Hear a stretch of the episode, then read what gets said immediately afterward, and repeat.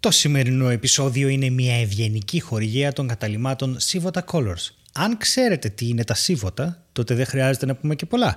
Αν δεν ξέρετε, τότε θα πούμε απλώς ότι χαρακτηρίζονται ως η καραϊβική της Ελλάδος. Τι καλύτερο λοιπόν από το να μένεις σε ένα μαρμελαδοχτυπημένο μέρος στα Σίβοτα, μόνο 700 μέτρα από την κοντινότερη παραλία; Και με πρωινό από τα χεράκια της μαμάς Ρούλας με σπιτικά λαχανικά από κήπο μέχρι εξαντλήσεως των αποθεμάτων, να το πούμε και αυτό. Οπότε να είστε φρόνιμοι και να μην φάτε όλα τα λαχανικά να μείνουν και για μας. Φυσικά, το Sivota Colors στηρεί όλα τα υγειονομικά πρότυπα για την ασφαλή σας διαμονή εκεί και επίσης δεν πρέπει να χάνετε καθόλου χρόνο να τσεκάρετε την περιγραφή για να απολαύσετε το Sivota Colors κερδίζοντας 10% έκπτωση στις κρατήσεις μέσω τηλεφώνου, Instagram ή Facebook εκτός Αυγούστου. Sivota Colors, ευχαριστούμε πάρα πολύ. Θα βρείτε όλες οι πληροφορίες στην περιγραφή. Ψάχνω, ψάχνω, ψάχνω, ψάχνω, ψάχνω, ψάχνω, ψάχνω, ψάχνω. Jesus, πού είναι ρε εσύ; ψάχνω, ψάχνω. Τι, και εγώ, το, δεν το βρίσκες κι εσύ, γιατί και εγώ το, βρ- το, το βρίσκα, το ψάχνα το Reaper, το έψαχνα. Ναι, γι' αυτό είπα αυτό το. Ε, Ψάχνω, όχι, εγώ το ψάχνω, βρήκα το ψάχνω, Reaper, απλά τράβηξα, Α. έχασα, πραγματικά έχασα τα, κάτι πάτησα εδώ και έχασα Έχασα τα λογικά μου. το record και το play. Α, εντάξει. Δεν, δεν είναι και χρήσιμα ιδιαίτερα αυτά, δηλαδή Όχι, μπορείς με τα μωρέ, υπόλοιπα να δουλέψεις. λεπτομέρειες, Με το ξέρεις. skip και το... Τι άλλο μένει. ναι. Το stop. Ο- ναι. Οπότε καταλαβαίνεις υπήρξε ένα μικρό πρόβλημα. Δεν... Υπήρχε, υπήρχε, υπήρχε, υπήρχε. Υπάρχε εγώ. Υπήρχε εγώ. Υπήρχω. Υπήρχω. Και όσο υπήρχες θα υπήρχες. Υπήρχες, θα υπήρχου. Ας κάνουμε ένα παλαμάκι. Ας κάνουμε, ας κάνουμε. Τρία, ε, δύο, ένα... Ε, το έκανα έτσι γιατί τραβάω κουπί παράλληλα, να ξέρεις αυτό. Οκ, δεν ξέρω Έχω τι πάρει έκανες. κουπί, ε, ε, ήταν βασικά, είχα να επιλέξω. Ήθελα κάτι να γυμναστώ και μεταξύ κοπηλατικής και actual κουπιών ε, πήρα κουπιά γιατί ήταν πιο φτηνά. Οπότε ξέρεις, έχω δύο κουπιά εδώ και κάνω εγώ στον αέρα, δίπλα στην καρέκλα. Μμμ. Εκατέρωθεν των μπρατσίων της καρέκλας. Ε, οπότε γι' αυτό ήταν λίγο. Να σου πω. Ε, και τέτοια φάση. Ναι. Θυμάσαι που τα σανσέρ. ε, Γιατί παίζει να έχεις πολύ καιρό να δεις τα σανσέρ στη ζωή σου.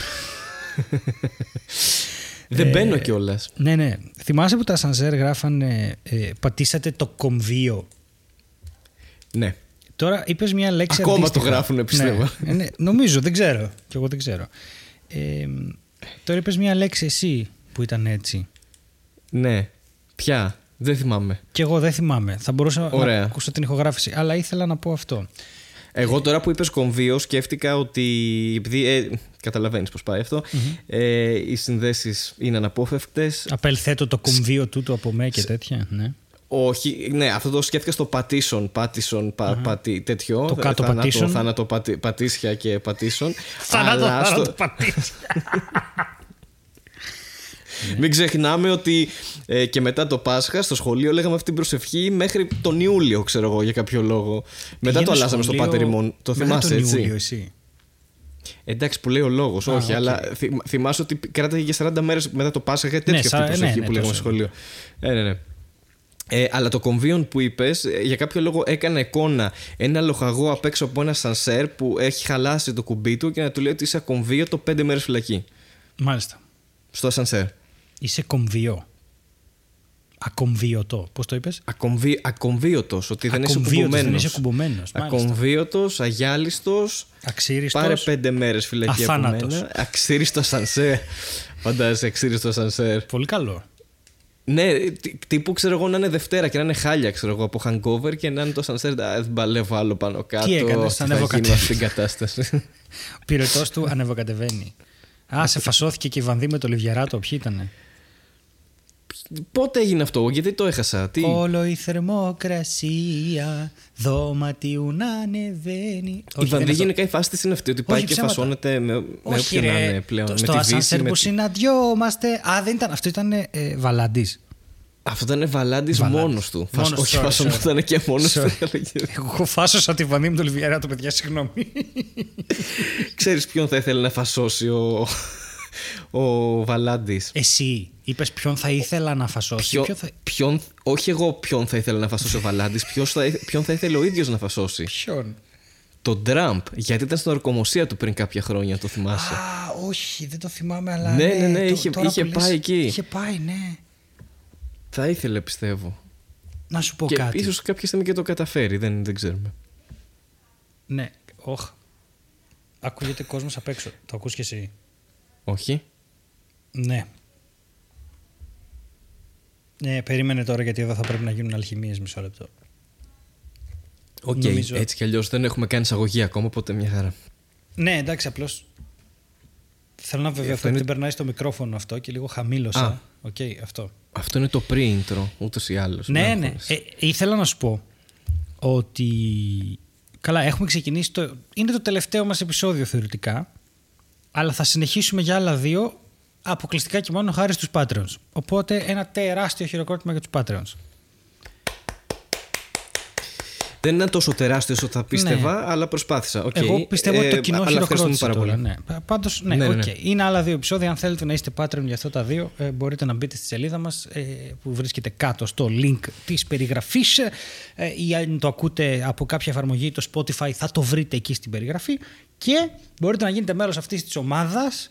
Και ήθελα να το ξεκαθαρίσουμε αυτό πριν κάνει ο Χάρης την εισαγωγή για το επεισόδιο. Τέλεια. Νομίζω ότι ξεκαθαρίστηκε. Ε, κάνει εισαγωγή. Α, ναι, μπράβο, ναι, σωστά, έχεις δίκιο. Α, είπες να κάνω εισαγωγή ώστε να κάνω εισαγωγή μετά. Σε νοσοκομείο, αν συνεχίσουμε έτσι, κάποιος Ναι, θα κάνει ναι, εισαγωγή ναι, σε ένα οκ. νοσοκομείο. Ναι. Οκ. Έχω πάθει διάστηση και δεν το Έχω ξέρω. πάθει Πάρα πολύ ωραία. διάσηση και όλες ένα ναι ζητάω. Νομίζω δεν ταιριάζει καθόλου. Λεμπέσεις με βανδύ έχουν φασωθεί πάντως. Αυτό έχει ισχύσει σε τραγούδι. Α, λεμπέσεις ήτανε. Ναι. Είδες πώ σου έρχονται. Ενώ δεν ξανάρχονται τα έχεις ένα-ένα. τακτοποιημένα στο μυαλό σου. Χρόνια δοξασμένα. Να ήταν. Να ήταν το 21, να φασωνόμασταν με τη Με τη βανδύ. βανδύ. Χωρίς λόγο. Δέσποινα, αν μας ακούς, συγγνώμη, δεν, πραγματικά δεν έχω τίποτα κα- μαζί σου. Ε, εννοώ σχέση, δεν έχουμε φασωθεί. Αυτό. Έτσι κι αλλιώς εγώ είμαι φυσικό, αλλά δεν έχω θέμα με τους βανδικούς. Έχω φίλους που είναι βανδικοί. Επίσης, ήταν ωραίο ε, παρατσούκλι για, το, για τη Βύση να είσαι, ξέρω εγώ, οι fans της Βύση να λέγονται Βυσιγότθοι. Οι hooligans της δεν Βύση, μπορεί να το ξέρω είπες εγώ. αυτό τώρα. Ναι, το Είσαι είπα. εμετικός Πριν κάνω, και κάνω την εισαγωγή προσάρμοστος. που θα έπρεπε να κάνω. Ναι. Θα έπρεπε να κάνω εισαγωγή σε ένα νοσοκομείο. Δεν είναι άνετα τραγουδάκι του Thousands αυτό; Ε, καλά, ναι, φίβος. Φίβος, ε, αθάνατος. Ο οποίος βγαίνει σε reality τώρα και τον αντιμετωπίζουν, το οποίο δεν το βλέπω εγώ, αλλά πολύ κοντινό μου πρόσωπο το βλέπει και τον αντιμετωπίζουν από ό,τι καταλαβαίνω σαν τον απόλυτο θεό ε, συνθέτη μουσικό εκείνης της εποχής ο οποίος ναι, έχει κατακλέψει όλο το σύμπαν από ό,τι τραγούδι υπάρχει και είδος αλλά οκ, Κάνω εντάξει. Τώρα, τι θα έλεγες εσύ; Μια ζήλια είσαι. Ναι, α, α, μπράβο. Εκεί καταλήγουμε πάντα ότι είμαι κομπλεξικός. Οπότε. μια Σοβαρά. χαρά. Νομίζω. Ναι. Με το πολύ κοντινό σου πρόσωπο καταλήγεται στο ότι είσαι κομπλεξικός. Ότι ζηλεύω που ο Φίβος είναι. ε, τα έχει κάνει τέτοια καριέρα και εγώ δεν έχω κάνει. Αυτό- Αν και εκεί- θα μπορούσα και εγώ να κλέψω μουσική Συγγνώμη. και όπως έχουμε πει να συνθέτω σε Nokia 3310, άμα ήθελα. ναι, Μπορούσα συγγνώμη, να το επειδή κάνω. εισαγωγή τώρα δεν θα κάνουμε. Έχεις πει πολλά και με ενδιαφέρουν. Μισό λεπτό. Το Ναι. κοντινό σου πρόσωπο είναι αυτό που ξέρω. Ε, είναι αυτό που ξέρεις, ναι. Αλλά εντάξει, μου, μου το λέει λίγο για να με πικάρει, δεν είναι ότι. Καλά, το έχω για τέτοιο. Ναι. Απλά ήθελα να Ναι. ρωτήσω. κοντινό πρόσωπο, την παλεύεις. Τι λες το χάρη; το κοντινό δηλαδή. πρόσωπο δεν είναι σαν το χλωμό πρόσωπο. Χλωμό πρόσωπο, ναι, Διάνος. ναι, ναι. κοντινό, συγγνώμη, κοντινό πρόσωπο. Τι φάση, γιατί λες το χάρη ότι ζηλεύει; είναι αστείο κάθε φορά. γιατί λες το χάρη ότι ζηλεύει τον Φίβο; Είναι ξεκάθαρο ότι ζηλεύει άλλο καλλιτέχνη. Μα ακριβώς αυτό. Πάντα είναι ότι. Ξέρεις, έχω μια πλευρά μου η οποία όχι ακριβώς γκρινιάζει, αλλά θέλει να κριτικάρει. ε, τους, όχι τους πάντες, ρε παιδί μου, αλλά κάποιες περιπτώσεις ανθρώπων που λέω εντάξει, μωρέ, αυτός τώρα δεν έκανε. Αλλά με πιάνει, δεν είμαι πάντα έτσι, ξέρεις, με συγκεκριμένες περιπτώσεις ε, ανθρώπων ή εν προκειμένου καλλιτεχνών, να το πούμε, αλλά ναι. Που ο φίβος για σένα είναι συγκεκριμένη περίπτωση ανθρώπου. Έχει φτάσει. Κατα, δηλαδή... Καταρχάς, δεν τον είχαμε δει μέχρι τώρα. Εγώ δεν ήξερα πώς μοιάζει. Έλα, ρε, γιατί, όχι, τον ξέρουμε. Ναι, τον ήξερες εσύ, ας πούμε. Ναι, τον, τον, τον αναγνώριζα και στον δρόμο. Okay. Τον έχεις πετύχει στον δρόμο ή τον αναγνώριζες να τον πετύχαινε. Α, θα τον αναγνώριζες. Okay. Ξέρω ότι για το. Του κάνει τη χάρη δηλαδή. Ναι. Για το φίβο κυκλοφορούν πολλέ. Ε, δεν ξέρω αν σου έχω πει ποτέ. Είναι κάπω. Έχω. Φτιάχνω. Φτιάχνω σενάρια με το κεφάλι μου έτσι. Κάποια γίνονται βιβλία. Κάποια είναι εκεί μόνο για τη δική μου διασκέδαση. Α πούμε, ενθουσιάζομαι πάρα πολύ να σκέφτομαι ότι ξέρω εγώ περπατάμε εμείς οι δύο στο δρόμο το Σύνταγμα για κάποιο λόγο. Ναι. Και μας σταματάει, ξέρω εγώ, ένας παλιός star των 90s και λέει: Παιδιά, πολύ ωραίο podcast. Και θα σου εξηγήσω Α, τώρα. Ωραία φαντασίωση. Θα σου εξηγήσω γιατί. Πρώτον, γιατί αν μας αναγνωρίσει σημαίνει ότι μας ψάχνει, μας ακολουθεί στο Facebook κρυφά και εμείς τον έχουμε πάρει χαμπάρι. Ναι, οκ. Okay. Μπορεί να έχει έρθει και σε παραστάσεις. Να μην ξέ... ξέρει, δηλαδή ο άνθρωπος μας ξέρει και φατσικά. Ή κάθισε και είδε εκείνα τα τρία επεισόδια που βγάλαμε με τις φάτσες μας μέσα στην προηγούμενη καραντίνα του Μαρτίου Mm-hmm. Ε, μετά ακολούθησαν οι άλλες 7 που ήταν μία ενωμένη. Ε, γι' αυτό λέω πρώτη την προηγούμενη. Έχω χάσει το μέτρημα πλέον. Έχουμε κάνει... Οι επόμενες δύο εβδομάδες ήταν κρίσιμες. Είναι αυτό το παράδοξο. Οι επόμενες ήταν κρίσιμες. Δεν θα είναι. Ήταν ήδη. Ήταν, ήταν. και σκέφτομαι ότι ρε παιδί μου, φαντάζομαι τώρα να μας σταματήσει. Άμα σε σταματήσει ο Λεμπέσης στο δρόμο ναι, οκ. Okay, και σου πήρε, okay. φίλε, το, η Άντζελα ξύπνησε τηλέφωνο π.χ. ή το προηγούμενο, το Χαπ. Το Χαπ στη Ναζαρέτ. Ναι, ναι. Και σου πει τι επεισοδιάρα ήταν αυτή. Δεν θα νιώσεις λίγο ότι κάτι πάει περίεργα λάθος, αλλά όμορφα στη ζωή σου. Εννοείται, θα νιώθα τέλεια και θα ανταπέδιδα λέγοντάς του ότι συγχαρητήρια που στα 2000 ε, φάσου στη Βανδί. Μπράβο. Ναι. Και θα ήταν το peak της καριέρας μας των δύο. Θα ήταν η συνάντηση αυτή. Ότι μπράβο, έκανες ένα πολύ καλό επεισόδιο podcast πριν δύο μέρες. Και εσύ μπράβο που σε ένα βίντεο κλιπ συνεργάστηκες τέλος πάντων με τη Δέσποινα. Ε, και, και μπράβο σου γι' αυτό. Ναι, και θα σου πει, ναι, και έτσι αγόρασα το σπίτι που μένω. Εσύ; ναι, ε, εγώ έχω λίγο δρόμο ακόμα. θα το βρούμε, οκ. Okay. Ρε παιδί μου, μου αρέσει γιατί ναι. ε, σαν φαντασίωση δεν έχει τίποτα που να βγάζει νόημα. Δηλαδή δεν, ναι. έχει, δεν, δεν, δεν φαντασιώνομαι το αμύθιτο, αμύθιτο ε, πέος, συγγνώμη, τον αμύθιτο πλούτο. Ναι. Ε, το... το αμύθιτο πέος. το αμύθιτο πέος. Το νέο βιβλίο του Στέλιο Ανατολίτη. το αμύθιτο πέος. Αυτό δεν θα το γράφε ούτε η, η, η Χρυσίδα ε, τη Μουλίδου. Ε, πιστεύω, αλλά το αμύθιτο πέος, okay. Τι είναι το αμύθιτο τι, πέος και γιατί Δεν ξέρω τι είναι το αμύθιτο πέος. Είναι, είναι ένα σύμβολο που σε κάποια επαρχία των Σερών θα μπορούσε να είναι καθημερινότητα. Δεν ξέρω τι, Ρε, τι γίνεται. το θυμήθηκα. Ναι. Ο βασιλιάς Μίδας, ό,τι άγγιζε δεν γινόταν χρυσό. Σωστό. Ε, δεν μπορεί να μην άγγιξε το πέος του όταν κατούρισε μια φορά. Ξέρεις τι. Φαντάζομαι ότι τύπου ρε παιδί μου το έχει καταλάβει από μικρός αυτό και σου λέει κάτσε μην κάνω τίποτα, θα προσέχω. Ναι. Και φορούσε γάντι, ας πούμε, ξέρω κάτι τέτοιο. Ναι, ναι, ναι. Πάντα με, με προστασία. Αλλά ξέρεις τι, λοιπόν, ε, για αυτό που είπες για το, για το start των 90s, έχω ένα actual story που ε, ε, λέγεται σε ένα δευτερόλεπτο. Δεν είναι story βασικά. Κάποια φάση, κάποια φάση πριν δυόμιση χρόνια θέλω να πω, δεν ξέρω ακριβώς, με είχε κάνει follow στο Instagram ο Σταμάτης Γαρδέλης. What? Και μετά με έκανε unfollow και λέω Α, είναι από αυτούς τους τύπους που απλά σε κάνουν follow για να τον κάνεις πίσω και μετά σε κάνει unfollow για να έχει πιο πολλούς followers από ότι κατάλαβες αυτό το πράγμα. Και λέω τι κάνει ο Σταμάτης, το έχει χάσει τελείως. Έτσι στο μικρό του, με το μικρό του μίλησες. Με θυμάστε ρε και τέτοια, αυτό του είπα. Με έχεις ακούσει το podcast να λέω για Hub. Τότε δεν είχε βγει αυτό το επεισόδιο, αλλά είχαμε πει άλλες κοτσάνες μέχρι τότε. Δεν ήταν κοτσάνε ε, τώρα. Ξέρω. Επίσης, ε, ε, ε, λέω Πάσχα που πέρασε, πρέπει να πω και αυτό το λογοπαίγνιο που είχα πει. Ε, το, το φαγητό, ας πούμε, που έχει που λέει με θυμάστε ρε Πούστη, το οποίο είναι ο Φρυγαρδέλης. Μμ, ναι. Ναι, ναι.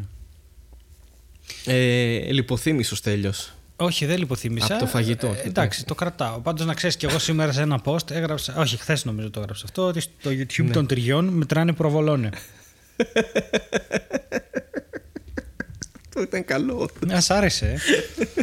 ε. Ξέρεις τι, επηρεαζόμαστε γιατί ξέρεις ότι τη βδομάδα που θα βγει αυτό το επεισόδιο θα, θα τι θα γίνει, τι, τι άλλο θα βγει. Α, εκείνη τη μέρα. ναι, στις Πάλι 16 του έρχεται η μήνα. επιστροφή, Όχι. πρώτη εδώ, έρχεται επιστροφή μπειρατακών με την ίδια τετράδα και παίρνουμε την εκδίκησή μας. Να το κάνουμε το spoiler, δεν πειράζει. Σας ακούσουν πρώτα μαρμελάδα και το μεσημέρι που θα βγει το επεισοδιάκι μπειρατάκι σας πάνε να κάνουν Ρε, και ένα βγει εκεί πέρα. Να σου πω κάτι. Είδες το επεισόδιο με το Χαριζάνη και το Σπηλιόπουλο; Ναι. Εγώ κόντυψα να πεθάνω από το γέλιο. Νόμιζα ότι είχαμε κάνει Ναι. καλή δουλειά, αλλά τελικά δεν έχουμε κάνει τίποτα. Φίλε, μας διέλυσε. Είχανε, είχανε πάρα πολλά props στην αρχή, η αλήθεια είναι. Παραπάνω από όσα χρειάζονταν για, για να κάνουν αυτά που τα λογοπαίγνια που Ρε, έκαναν. χάιδεψε, χάιδεψε το κεφάλι του. Εγώ εκεί κόντυψα να πεθάνω, αλήθεια σου λέω. Απλώς χάιδεψε το κεφάλι του. Χαριζάνης είναι βλαμμένος, δεν ξέρω τι.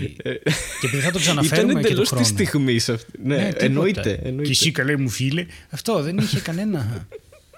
Και επειδή εγώ το. Νομίζω ότι ήταν μια στιγμή αβολίκλας που δεν ήξερε πού να την ε, Τίποτα, εκτονώσει τίποτα. και απλά γύρισε και τον, και τον, και τον χάιδεψε στο κεφάλι έτσι χωρίς λόγο. Και έχει ξεκινήσει τώρα με ατάκα που είναι σε φάση ε, τελιγμένα ο τριβίν και μετά πώς συνεχίζεις μετά από αυτό; Γιατί προφανώς χαϊδεύεις κεφάλι φουντούλι. Δεν υπάρχει περίπτωση να βγεις από αυτό αλόβητος μετά. Έχεις μιλήσει ήδη για λιγμένα ο τριβίν και όλοι ξέρουμε ότι τα παίρνεις πλέον. Δεν, Ναι, ναι. Δεν υπάρχει δηλαδή. Είναι φανερό, είναι φανερό από αυτό το επεισόδιο Ε, για ναι. τον Αλέξανδρο. Φοβερός ο Άλεξ και ναι, μια χαρά. Μπορούμε να ξεκινήσουμε καινούργια στήλη που θα κάνουμε ανάλυση πειρατακών. Πω, Στην πω, Μαρμελάδα Φράουλα. Είναι αρκετό μια φορά που το ζήσαμε. Γιατί πρέπει να συνεχίσουμε; το, έχουμε, το έχουμε ζήσει παραπάνω από μία φορά, θέλω να σου θυμίσω. Αλλά οκ. Για σένα όλα είναι τα ίδια, Στέλιο. Γιατί τέτοιος ανέστητος είσαι. Είμαι ανέστητος, είμαι Ω, Ψήνασα να κάνουμε εισαγωγή στη μέση του επεισοδίου. Ναι, πάμε, πάμε, δώσ' του. Ωραία, ωραία. Λοιπόν, λοιπόν. Γεια σας και καλώς ήρθατε σε ένα ακόμα επεισόδιο Μαρμελάδα Φράουλα. Εδώ ήσασταν και πριν, το βάλαμε στη μέση όπου δεν το περιμένατε αυτό. Ε, και ξεκινάμε από τη μέση αυτού του επεισοδίου. Εγώ θα ήθελα να κάνω μία και μόνο ερώτηση, τίποτα άλλο. Επειδή είμαστε σε φάση που είμαστε αυτή τη στιγμή ε, της πανδημίας, που όλα απελευθερώνονται, θέλω να σε ρωτήσω Στέλιο, αν είσαι έτοιμος Να απελευθερωθώ βγεις έξω. σεξουαλικά. Α, ναι. Να βγω Ναι, έξω. Α, οκ. Ναι, και τα δύο. Να βγω έξω αν είμαι έτοιμος. Ναι, είσαι έτοιμος να βγεις έξω. Βγήκα ήδη. Τύπου να βγεις για ένα. κα-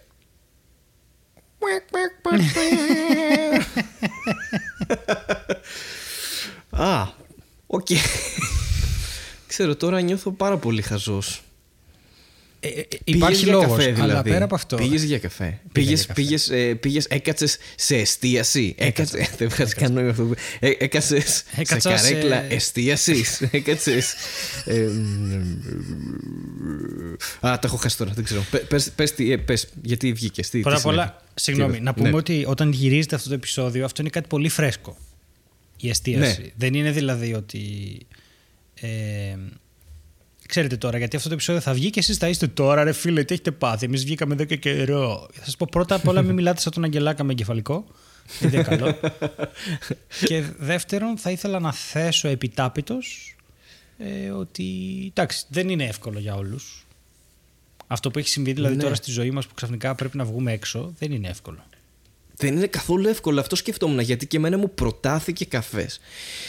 Και είπα, κάτσε, ναι. Από τη μία έλεγα, ωραία, θέλω κάποια στιγμή να βγω για καφέ γιατί τους τελευταίους 6 μήνες είμαι μέσα. Αλλά από την άλλη έλεγα, κάτσε, αυτό τώρα θέλει, προποθέτει ένα mentality άλλο. Το τύπο ότι θα πρέπει να ντυθώ, θα πρέπει να βγω έξω από το σπίτι χτενισμένος ή κουρεμένος και να μην τρομάξω τον κόσμο γιατί όντως ήμουν σε αυτή τη φάση ακόμα και στις μπειρατάκες ήμουν κουρευτός για τέσσερις μήνες που θα βγει το επεισόδιο δηλαδή δεν... και λέω αυτό προϋποθέτει ένα κόπο και ένα mentality που δεν είμαι ακόμα δεν έχω μπει σε αυτό το πάω και θα βγω με έναν φίλο μου για καφέ καθόλου δεν είμαι Δεν βγαίνω έξω κουρεμένος. Οκ. Ο ακούρευτος καφές. Ναι. Οπότε Το ακούω αυτό που λες. γι' αυτό το ρώτησα όντως σοβαρά αν, αν είσαι έτοιμος.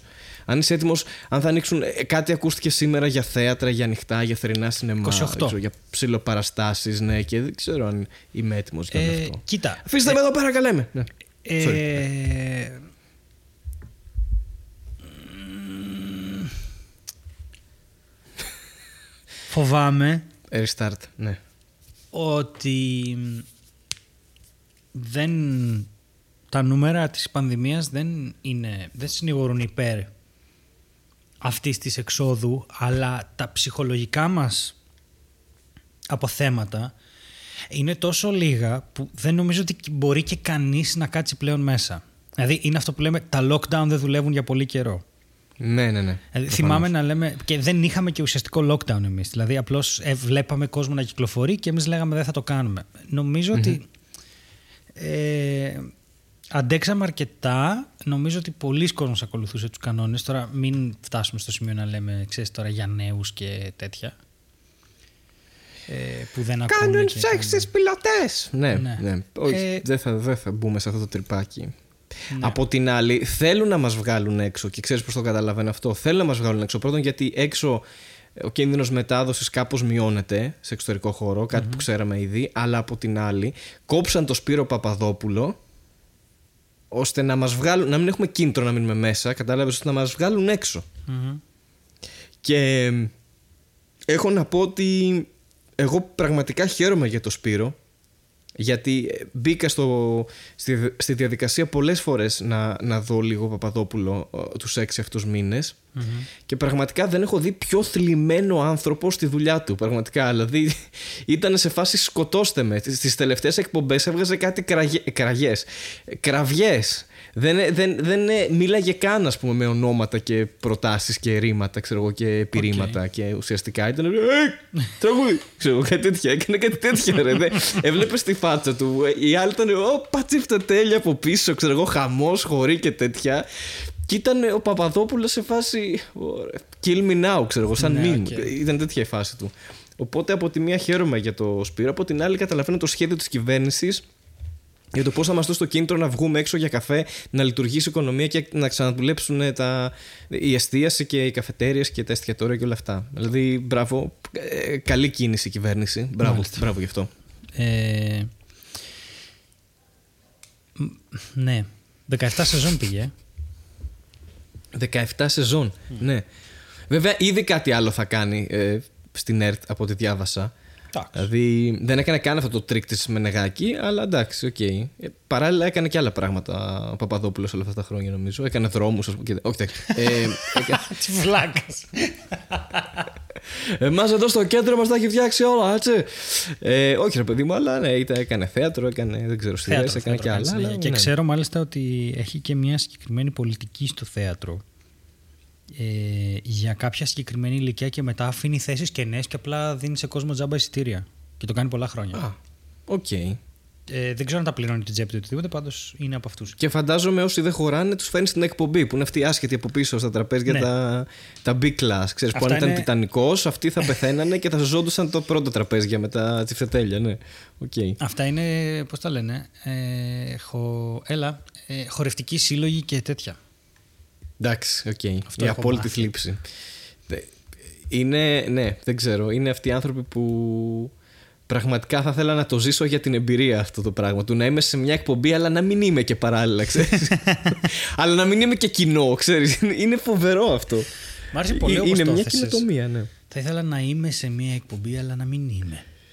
ναι. Δηλαδή, είναι αυτό. Θέλω να υπάρχω και να μην υπάρχω. Γέροντας Χαρίσιος. λοιπόν, ήθελα να σου πω. Έλα. Γιάλα. Γιάλα, let's go. Γεια, ε. Γιάλα, let's Πες. go. Ήθελα να σου πω ότι είχα μιλήσει για την περιπέτειά μου με το εμβόλιο την προηγούμενη φορά και έγινε Yes. ακριβώς ό,τι λέγαμε. Ε, ο- ότι Γιατί όμως; Ναι, γιατί, Γιατί; τελικά ανοίξανε τα εμβολιαστικά κέντρα για την ηλικία μας και απλά πήγαμε και κάναμε το AstraZeneca. Ωραία. Εσύ εμβολιάστηκες. Εμβολιάστηκα κι εγώ, ναι. Έχω το 5G. Είμαι OK. Ναι, ναι. Σήμερα συνεννοηθήκαμε έτσι. Απλά ανοίξαμε το Discord και αρχίσαμε να γράφουμε. Τι, Δεν- Ναι, όχι. Κάτι- Αυτό είναι η ευκολία τώρα με αυτό. Ότι Ναι. παντού όπου πας έχεις και σήμα. Δηλαδή έχεις και ίντερνετ. Είναι πολύ κομπλέ. Εγώ νιώθω δηλαδή. Καμιά φορά στο download κουράζομαι, κάνω πυρετό, αλλά γενικά ε, ναι, είναι είναι OK. Καλή φάση. Ε, είναι λίγο. Πώς το πούμε. Είναι λίγο σκληρό ξαφνικά να μπαίνεις με ένα τσιπάκι τόσο δυνατά στο. Ναι, αλλά πλέον έχοντας το τσιπάκι μπορούμε να πούμε ότι παιδιά είναι OK. Μπορείτε να το κάνετε κι εσείς. Ε, μια χαρά. Ναι. Ναι. Εμβολιαστείτε. Ναι. Ε, ρε παιδί μου, ήθελα να πω απλώς ότι προφανώς εμβολιαστείτε, αλλά πόσο τελικά η, η μέρα πριν κάνεις το εμβόλιο σου λένε να μην, μην ταράξεις το νοσοποιητικό σου. Εντάξει. Πραγματικά, εκείνη τη μέρα, την προηγούμενη, καταλαβαίνεις.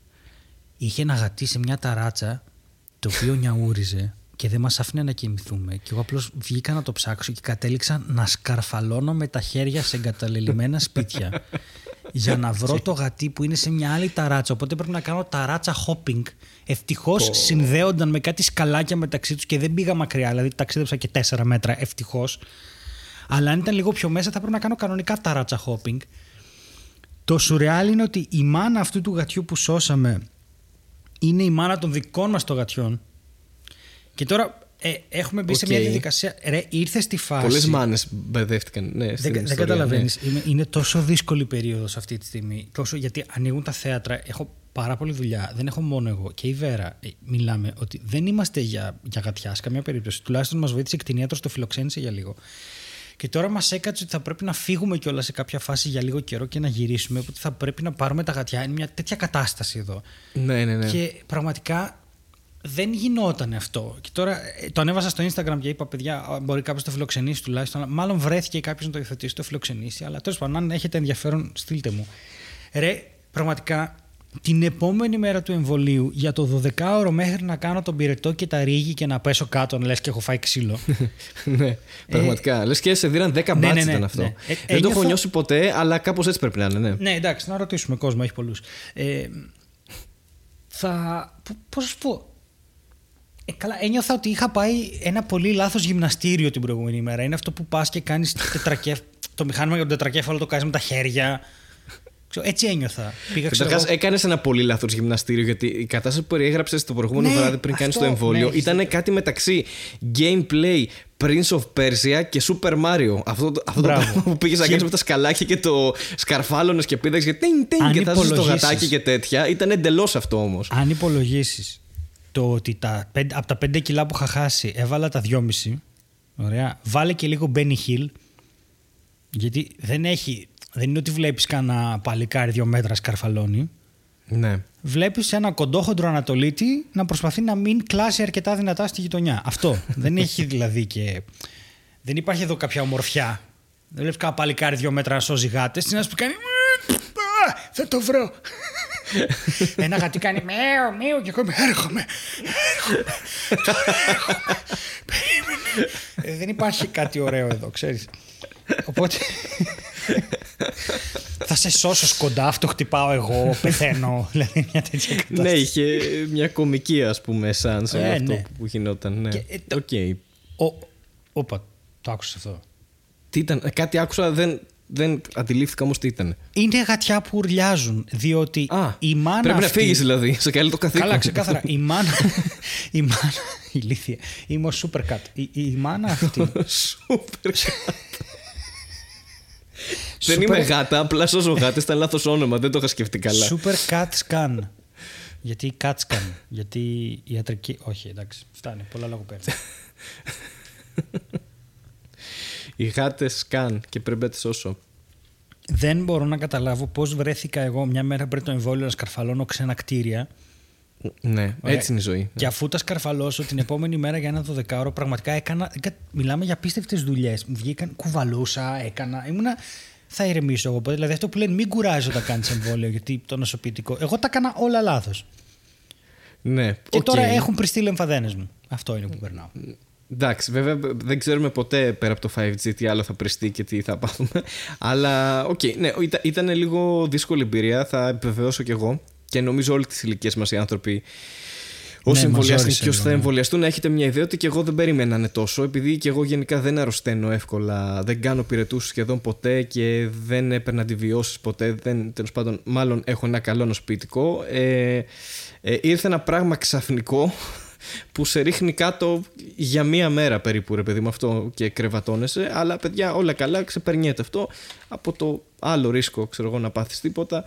Ε, καλύτερα να είσαι κάπως καλυμμένος οπότε Ε, ναι, ναι, δεν το νομίζω συζητάμε. ότι Ναι.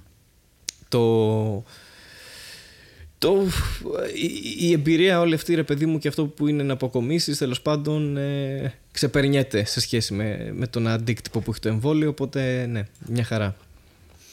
Μη φοβάστε, κάντε το εμβόλιο. Όχι, όχι. Σώστε γατιά και παίξτε τέτρις. Δεν, ναι, αυτό. Πήρα- Αυτά, αυτά τα μηνύματα που θέλω να περάσω. Πολύ μεγάλη ανάσα που το έκανα. Δηλαδή, είναι, είναι μεγάλη α- ανακούφιση. Πολύ μεγάλη. Και το, Ναι. τώρα νομίζω εμβολιάστηκε κανονικά ή εμβολιάζεται και η, και η μάνα μου και σιγά σιγά θα πάρουν και τα αδέρφια μου και λίγο κάπως να ξέρεις ένα...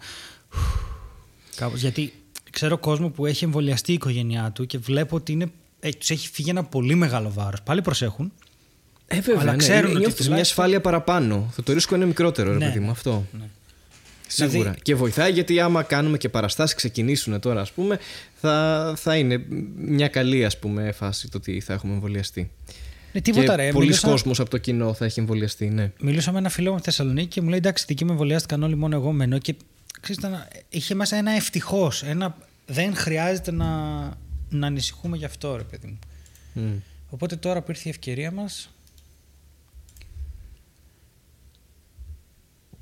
Ναι, αυτό. Ε, μια χαρά. Πολύ, πολύ καλή φάση. Ε, ευχαριστούμε εμβόλιο. Ευχαριστούμε επιστήμη. Ευχαριστούμε σύμπαν. Ε, σας αγαπάμε και ε, εδώ ε, ε, θα επιβιώσουμε. Ε, όταν λες θα επιβιώσουμε, εννοείς με το 5G χωρίς; Με το 5G εννοεί. Το διαφήμιση για Κοσμοτέ. Τα είδα εγώ. Μια χαρά είμαστε. Αχ, Επίσημος χορηγός υπό τη Μαρμελάδα Φράουλα χωρίς λόγο. Εδώ και κάποια επεισόδια. που επιλέγω Ωραία. εγώ να τα αναφέρω. Ναι. Πε- αφού κάναμε όλα αυτά και άμα θέλει η Κοσμοτέας έρθει, Ναι. ε, αρκεί να μας εμβολιάσει. ξέρεις, Ό,τι να είναι. Ε, θα ήθελα... Πού είναι αυτό το. Θα ήθελα να πω επίσης ότι είναι ένα special επεισόδιο γιατί έχουμε πάλι καλεσμένο από το Patreon και θα ήθελα αν είναι σιγά σιγά να περάσουμε στη συζήτηση που κάναμε με την Άνια. Συμφωνείς; Ναι!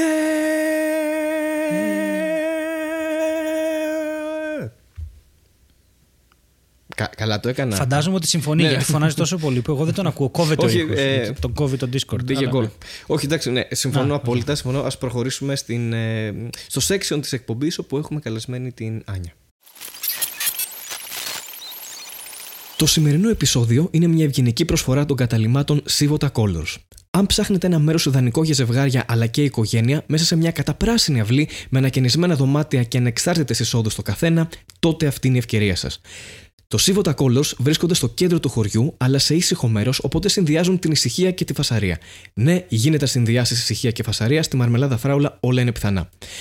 Αν θέλετε να κάνετε τις καλύτερες διακοπές στον κόσμο παρέα με τη μαρμελάδα, το Sivota Colors είναι το ιδανικό μέρος και σας προσφέρουν 10% έκπτωση για κάθε κράτηση μέσω τηλεφώνου, Instagram ή Facebook εκτός Αυγούστου. Θα βρείτε όλες τις πληροφορίες στην περιγραφή. Γεια σας και καλώς ήρθατε σε ένα ακόμα επεισόδιο Μαρμελάδα Φράουλα. Σήμερα έχουμε, έχουμε, έχουμε την ιδιαίτερη... χα- Ε, α- άλλαξα εθνικότητα. Ε, είμαι από τη Νότιο Αφρική. Ε, λοιπόν, είμαστε, είμαστε ιδιαίτερα χαρούμενοι γιατί έχουμε έναν από εσάς, έναν από τους Patreon μας που μας στηρίζουν και μας αγαπούν και στηρίζουν αυτό το podcast και ε, τέλος πάντων όλη την προσπάθεια αυτή που κάνουμε, αν θεωρείτε αυτό προσπάθεια. Σήμερα λοιπόν μαζί μας, εκτός από το Στέλιο Ανατολίτη, έχουμε και την Άνια. Δώστε ένα χειροκρότημα για την Άνια που είναι Άνια. εδώ. Α, α, την είπα Άνια. Λοιπόν, τόση ε, ώρα ε, συνεννοούμαστε να μην την πεις Άνια την κοπέλα. και εσύ Λοιπόν, ξέχασες. Είπα άνοια. Είπα άνοια γιατί έχω άνοια από ό,τι φαίνεται. Γιατί πριν από 15 λεπτά λέγαμε άνια. Και το άνια είναι πάλι θέμα προφοράς. Και επειδή έχω αλλάξει εθνικότητα, καταλαβαίνεις ότι είχα αυτό το πρόβλημα. Και δεν μπορούσα να το προφέρω. Οπότε. Ε, συγγνώμη, Άνια. Πραγματικά, συγγνώμη. Θέλετε να ξανακάνουμε την εισαγωγή; δεν, δεν με πειράζει καθόλου. Gold content είναι όλο αυτό. Απλά θέλω να ρωτήσω πέρα από τοποθεσίες στο μυαλό του κυρίου Ανατολή, αλλάζει και εθνικότητες. ναι, καμιά φορά ναι, συμβαίνει τα Σαββατοκύριακα. Ζω μεγάλες στιγμές. Εγώ γιατί είμαι κύριος Ανατολίτης. Εγώ σας ευχαριστώ για την πρόσκληση, διότι είστε η αγαπημένη μου παρέα σε αυτή την καρατίνα. Πόσο creepy ακούγεται αυτό. Και yeah, σας όχι. ευχαριστώ πάρα πάρα πολύ που κάνουμε αυτή την υπέροχη συζήτηση, την οποία μπορούμε να ξανακάνουμε για να σιγουρευτούμε ότι την έχουμε Ξέρετε σε ποια αναφέρομαι. θα, θα, θα παίζει σε λούπα αυτή η συζήτηση. Το έχουμε κάνει ήδη δύο φορές, αλλά πάμε και μια τρίτη για να είμαστε σίγουροι. Καταρχά, δεν είναι καθόλου creepy αυτό που είπες, ότι σου κάνουμε παρέα. Είναι πάρα πολύ φυσιολογικό, θεωρώ εγώ, γιατί και εμένα μου κάνουν παρέα άλλα πράγματα, ταινίες, σειρές. Οπότε, ειδικά μια live συζήτηση και άλλα podcast, και εμένα μου κάνουν παρέα. Μην νιώθεις καθόλου περίεργα γι' αυτό. Να νιώσεις περίεργα για αυτή την ιστορία που πρέπει να πεις τώρα. ναι, αλλά δεν θα κάνεις τον πρόλογο πρώτα. Ε, λοιπόν, ας κάνω τον πρόλογο πρώτα για να καταλάβουν και ε, οι άνθρωποι που μας ακούνε τι, τι συνέβη. Ε, μπήκαμε όλοι σε ένα chat μαζί για να συνεννοηθούμε να κάνουμε αυτή την ηχογράφηση ε, στο Discord και ο Στέλιος χαιρέτησε πρώτος, είπε γεια, χαιρέτησε μετά η Άνια, σωστά το είπα αυτή τη φορά, και, και, και μετά χαιρετάω εγώ. Και ο Στέλιος απαντάει με ένα poop emoji. Γιατί έστειλε ένα γκυφάκι με, με έναν ε, πιγκουίνο έτσι πολύ γλυκούλη, ο οποίος έλεγε hello, και ο Στέλιος αποφάσισε να απαντήσει σε αυτό και να κάνει reaction με ένα poop emoji. Και σε ρωτάω και σε κατηγορώ ταυτόχρονα γιατί συνέβη αυτό στο Ανατολίτη, μπορείς να επεκταθείς. Πριν επεκταθεί ο Στέλιος Ανατολίτης, οφείλω να πω ότι μου κάνεις μια εξαιρετική πάσα, διότι γνωρίζω προσωπικά άτομο, το οποίο όταν ζητήθηκε να κάνει ένα φοβερό προσωπικό δώρο στην κολλητή της, στην εφηβεία. Πήγε στην τουαλέτα, πήρε μια σακουλίτσα, πήρε και ένα γαντάκι, έβαλε το προϊόν μέσα στη σακούλα αεροστεγός, ευτυχώς, έβαλε και μια κορδελίτσα και το έδωσε για δώρο. Όχι. Και τώρα που δεν έχει μείνει πλέον κανένας από το κοινό, μπορούμε να συνεχίσουμε να λέμε ό,τι θέλουμε. Μπορούμε... Έχω... Μεταξύ μας, ναι, όντως. Έχω να πω ιστορία. Έχω να πω ιστορία, αλλά δεν ξέρω αν είστε έτοιμοι γι' αυτό. Πριν από αυτό θα απολογηθώ για το πουπιμότζι και θα πω ότι ο Χάρης έβαλε ένα πολύ γλυκό πιγκουινάκι για να πει γεια και εγώ άνοιξα να βάλω καρδούλα και βρήκα μέσα ένα καρπούζι και ένα πουπιμότζι. Τα άλλα ήταν κάτι χεράκια, κάτι μάτια, κάτι τέτοιο. Ωραία. Και διάλεξα το πουπιμότζι. Για λόγους που καταλαβαίνετε όλοι. Είναι πολύ καλύτερο το πούπι emoji από το καρπούζι. Ναι, άμα υπήρχαν και χεράκια, το οποίο είναι η πρώτη φορά που το ακούμε, παρόλο που είναι η τρίτη φορά που λέμε την ιστορία, δεν δικαιολογείσαι. γιατί θα μπορούσες να βάλεις ένα thumbs up. Θα μπορούσα να βάλω thumbs up στο πιγκουινάκι. Ο... Σοβαρά. Αυτό ξέρεις τι σημαίνει; Ότι... Στα παπάρια μου χάρη τον gif σου. το thumbs up είναι το σύμβολο του. Εντάξει. Ε, και το poop emoji σημαίνει χέστηκα. Όχι, το poop emoji είναι διαβολάκι. Είναι όχι σκατουλάκι. Έχει ματάκια, δεν είναι απλώς μια κουράδα αχνιστή. Άμα έβλεπα μια κουράδα αχνιστή με μάτια, η αλήθεια είναι ότι δεν θα, δεν θα την προτιμούσα. Θα προτιμούσα το thumbs up. Οκ, okay, εντάξει. Πάντως το τραγικό είναι ότι συμφωνήσαμε όλοι πριν ότι μεταξύ καρπουζιού και poop emoji ή actual poop επιλέξαμε και οι τρεις το πρώτο. Επειδή δεν τρώει το δεύτερο, συγγνώμη, το δεύτερο. Ναι. ναι, επειδή δεν τρώει κανείς καρπούζι. Οπότε ναι, οκ. Okay. Είναι λίγο περίεργο. Και το μεταξύ σκεφτόμουν αυτό.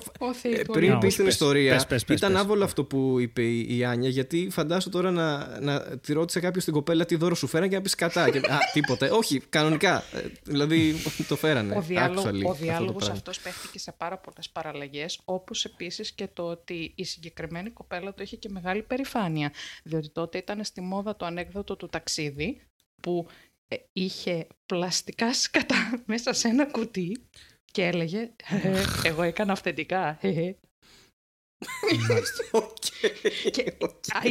Δεν καταλαβαίνω τίποτα ρε. Είναι η κυριολεκτική φάση You can't make this shit up. ναι, ναι, ναι, ναι. Σωστά, σωστά. Ε, τι συμβαίνει. Καλά, εγώ η ιστορία που έχω να πω είναι πολύ χειρότερη. Ωραία, ευχαριστούμε. Αλλά δεν ξέρω αν θα αντέξουμε. Εγώ προσωπικά όταν αειδιάζω γελάω ιστερικά, οπότε Ναι, ναι, όχι, είναι. Εντάξει, Πείτε το ό,τι δέχομαι. θέλετε. Απλώ. Έχει ήδη τραβήξει πάρα πολύ. Δηλαδή, νομίζω ότι όποιον ήταν να χάσουμε, τον έχουμε χάσει ήδη σε αυτό το επεισόδιο. Οπότε μόνο χειρότερα μπορεί να πάει Ωραία, από ωραία. εκεί πέρα. Λοιπόν, Έχουμε να πούμε θα τίποτα το πω καλύτερο. όσο πιο. θα το πω όσο Όχι. πιο ήρεμα μπορώ. Λοιπόν, ένας γνωστός μου. Δεν θα μπω στη λεπτο... Φίλος της εφηβείας, άρα γνωστός μου. Καταλάβατε τώρα. Μμμ. Τέλος πάντων, ένας, ε, ένα, ε, κάπως μας περιέγραφε, ήταν από αυτούς που ε, ήταν πολύ σεξουαλικά ενεργοί στην εφηβεία, okay, ή έτσι έλεγε, whatever. Μμμ. Και ε, τέλος πάντων, σε κάποια φάση είχε ε, πάει σε ένα σπίτι με μία κοπέλα και σεξουαλιστήκανε. Επί χρήμασι εννοείς σε σπίτι-σπίτι. Όχι, όχι, όχι, μαζί, ένα σπίτι ήταν. Οκ. Normal σπίτι ήταν. Οκ. Και ε, απλώς κάπως αυτό το δεν ήταν κανονικό σπίτι, ήταν ένα γιαπί μιας πολυκατοικίας ή κάτι τέτοιο. Ω Θεοί του Οκ, Ολύμπου. κα- Κάπως έτσι είχε γίνει, ναι. Και επειδή εί- είχαν, ε, είχε, είχε συμβεί πιο πριν μια ε, κατανάλωση ναρκωτικών ουσιών, Α, πάρα Ε, πολύ ωραία. όχι. Στο Las Vegas μεγάλωσες. Όχι ρε παιδί μου τώρα, εντάξει, ε, καταλάβατε τώρα, πολύ, πολύ βασικά, βασικά πράγματα που τα καπνίζεις. Αυτό, Μμμ. τίποτα. Δεν έγινε κάτι τρομερό, δεν, ε, δεν παίχτηκε ας πούμε εκεί ε, Las Vegas κατάσταση. και ο Χάρης δεν μιλάει, έχει λιποθυμήσει. γιατί Περιμένω να δω πού θα το πας. Ε, δηλαδή, ναι. δίνεις μια γενική εικόνα και μετά μπαίνεις σε λεπτομέρειες που πιστεύω έχουν πάρα πολύ σημασία για, για, αυτό, για την ιστορία. ναι, Οπότε, ναι. Ε, α- άρχισαν να γαμιόσαντο και τους πήρε ο ύπνος επειδή ήταν μαστουρωμένοι. ναι. Οκ. Και τους πήρε ο ύπνος και κοιμήθηκαν ένας πάνω στον άλλον, αλλά σύμφωνα με τις μαρτυρίες του αυτού, εψιλογαμιόσαντο ακόμη. Κατάλαβες τι έχει συμβεί εκεί. Ενώ κοιμόντουσαν. Μόνο Ναι, στην τα κατάλαβες, εφηβεία μέσα τα σε αυτό κάναμε το- αυτά. Μόνο στην Αυτό εφηβεία. του ύπνου και του ξύπνιου. Του ύπνου και του... ξύ- Εγώ στην εφηβεία δεν έκανα τίποτα τέτοιο. Οπότε Και εγώ εντάξει. κοιμόμουν μόνο. Αυτό. Μόνος μου δεν- όμως. Ε, δε- δε- δεν, υπήρχε, δεν υπήρχε στο σενάριο καμίας φάση στη ζωής μου όλο αυτό που περιγράφω. τίποτα. ναι. Ε, Which τίποτα makes από it αυτά. even more Ούτε, special. ναι, ακριβώς. Να ακούω την ιστορία. Γιατί ήμουνα... How does that even... Ξέρεις, ήμουνα λίγο... Why in οκ. English though που λέει και φουντούλης όμως. Γιατί έχουμε Because, ξεκινήσει και κάνουμε άλλο podcast. Για Ναι, άλλο ναι, κοινό. ναι. τελείως. Πρόσεξε τώρα, πρόσεξε. Και τέλος πάντων, όταν ε, ξυπ- ξυπνάνε, από αυτό τέλος πάντων, δεν ξέρω πόση ώρα τους πήρε, κάνουν πάλι εκεί μμμ και τέτοια και σε κάποια φάση αυτού νου του έρχεται Του έρχεται. πούπι μότζι. Οπότε αντί να εξομολογηθεί ε, την κατάσταση, Και εγώ τι δεν έχει τι λέει. να κάνει. Πού θα τον βρει τον παπά μες στο γιαπί; Ε, ναι, μμμ, το περίμενα αυτό. Αντί να πει λοιπόν, κοίταξε να δεις, μου συμβαίνει αυτό γλυκιά μου GPS, θα πάμε να φύγουμε. Ε, σηκώνεται, λέει, μισό λεπτό, μην πας πουθενά. Βγαίνει. Ναι, ναι, ναι. Βγαίνει. πηγαίνει στο μπαλκόνι του ημιορόφου, Όχι.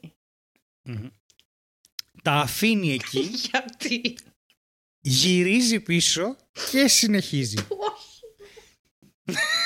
Τα άφησες στον ημιόροφο ή τα άφησες στον αέρα γενικά, ας πούμε; Δεν έχω την παραμικρή ιδέα. Οκ. Είμαι προετοιμασμένος για όλα. Ο ίδιος άνθρωπος, όταν του ζήτησαν τεστ κοπράνων, απλά τα έβαλε σε ένα κουτί ζαχαροπλαστή και τα πήγε.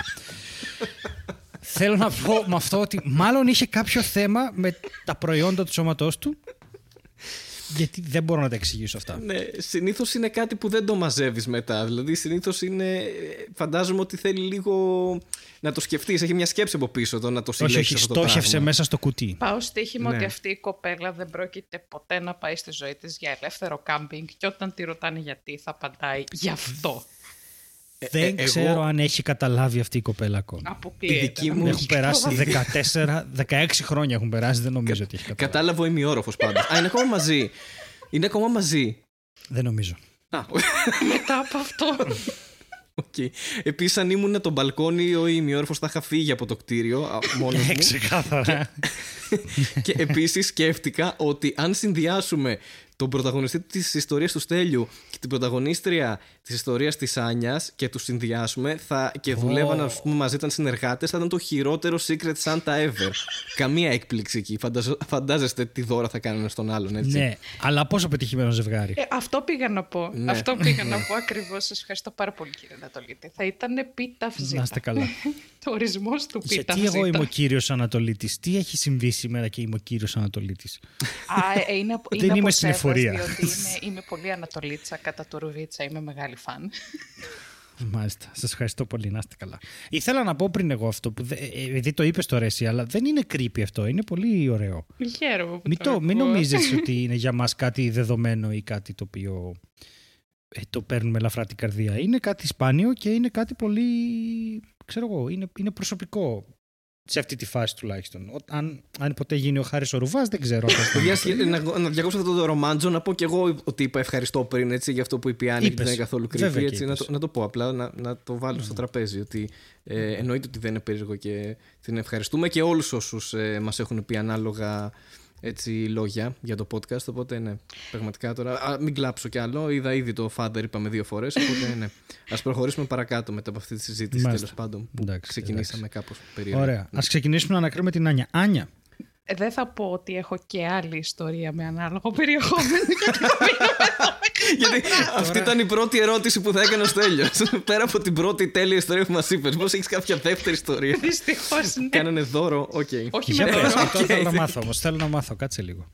Επί πληρωμή, τι, τι συνέβη; Ε, ε, έγινε κάποια συνδιαλλαγή οικονομική εκεί; Ήτανε ε, beef, ε, πώς, το, πάει, πώς, πώς το λένε, έτσι θα πάει, έτσι θα πάει. Σήμερα το επεισόδιο είναι αποχετευτικό σύστημα στο Βυζάντιο.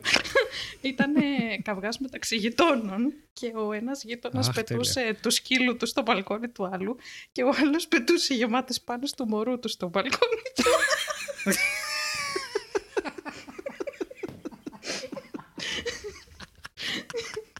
Πού μένεις, τι συμβαίνει; Ποια είσαι; Στην ψιτάλια μένεις, τι συμβαίνει.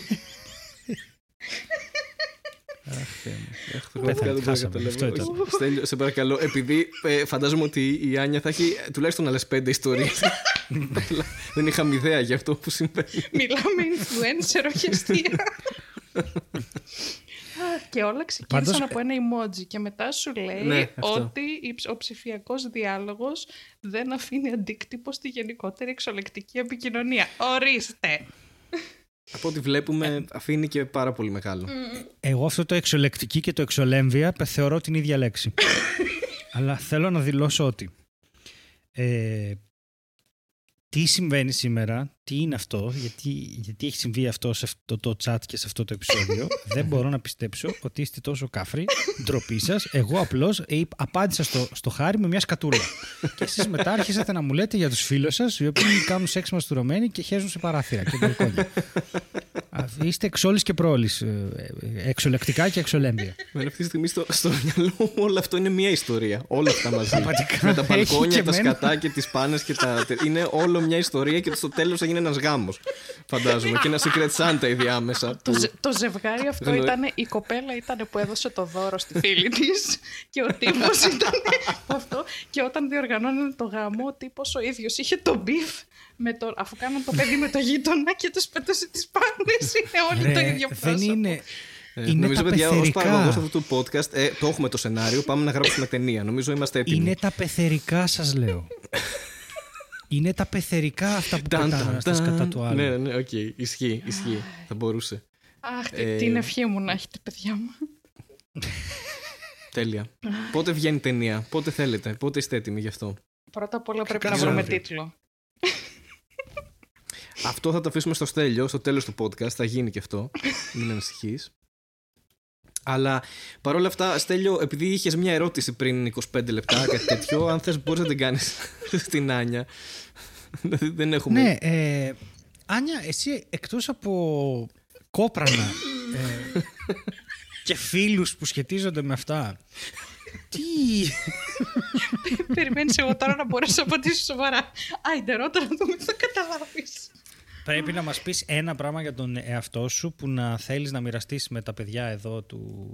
Ε, πρώτα απ' όλα γιατί δεν θα βγει ό,τι πούμε, δεν θα, το, δεν θα μπει όλο στο επεισόδιο. Θα μπει ένα κομμάτι και όλο αυτό που κάνουμε τώρα θα μπει στο Patreon. Α, Οπότε υπέροχα. Μπορείς να... Ναι, ναι. Ε, εντάξει, αν υπάρχει κάτι που δεν θέλετε να μπει μέσα. Ε, θα, θα, το, θα, θα το θα κόψουμε. Ναι, ό,τι δεν θέλεις. Αλλά γενικά αυτό. Ανεβαίνει ρε παιδί μου στο Patreon όλο γιατί. Klein, ναι, ξέρω, είχα ακούσει και το προηγούμενο άκουσα που mm. είχε έρθει ο Γιώργος. Τον... Ναι, ναι.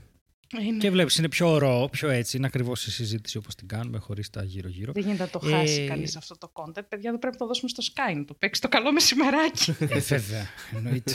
το καλό μεσημεράκι, ξέρεις τι έχουμε, beef τεράστιο πλέον. Γι' αυτό το, το είπα. Μεσημεράκι, είναι κομική. ναι.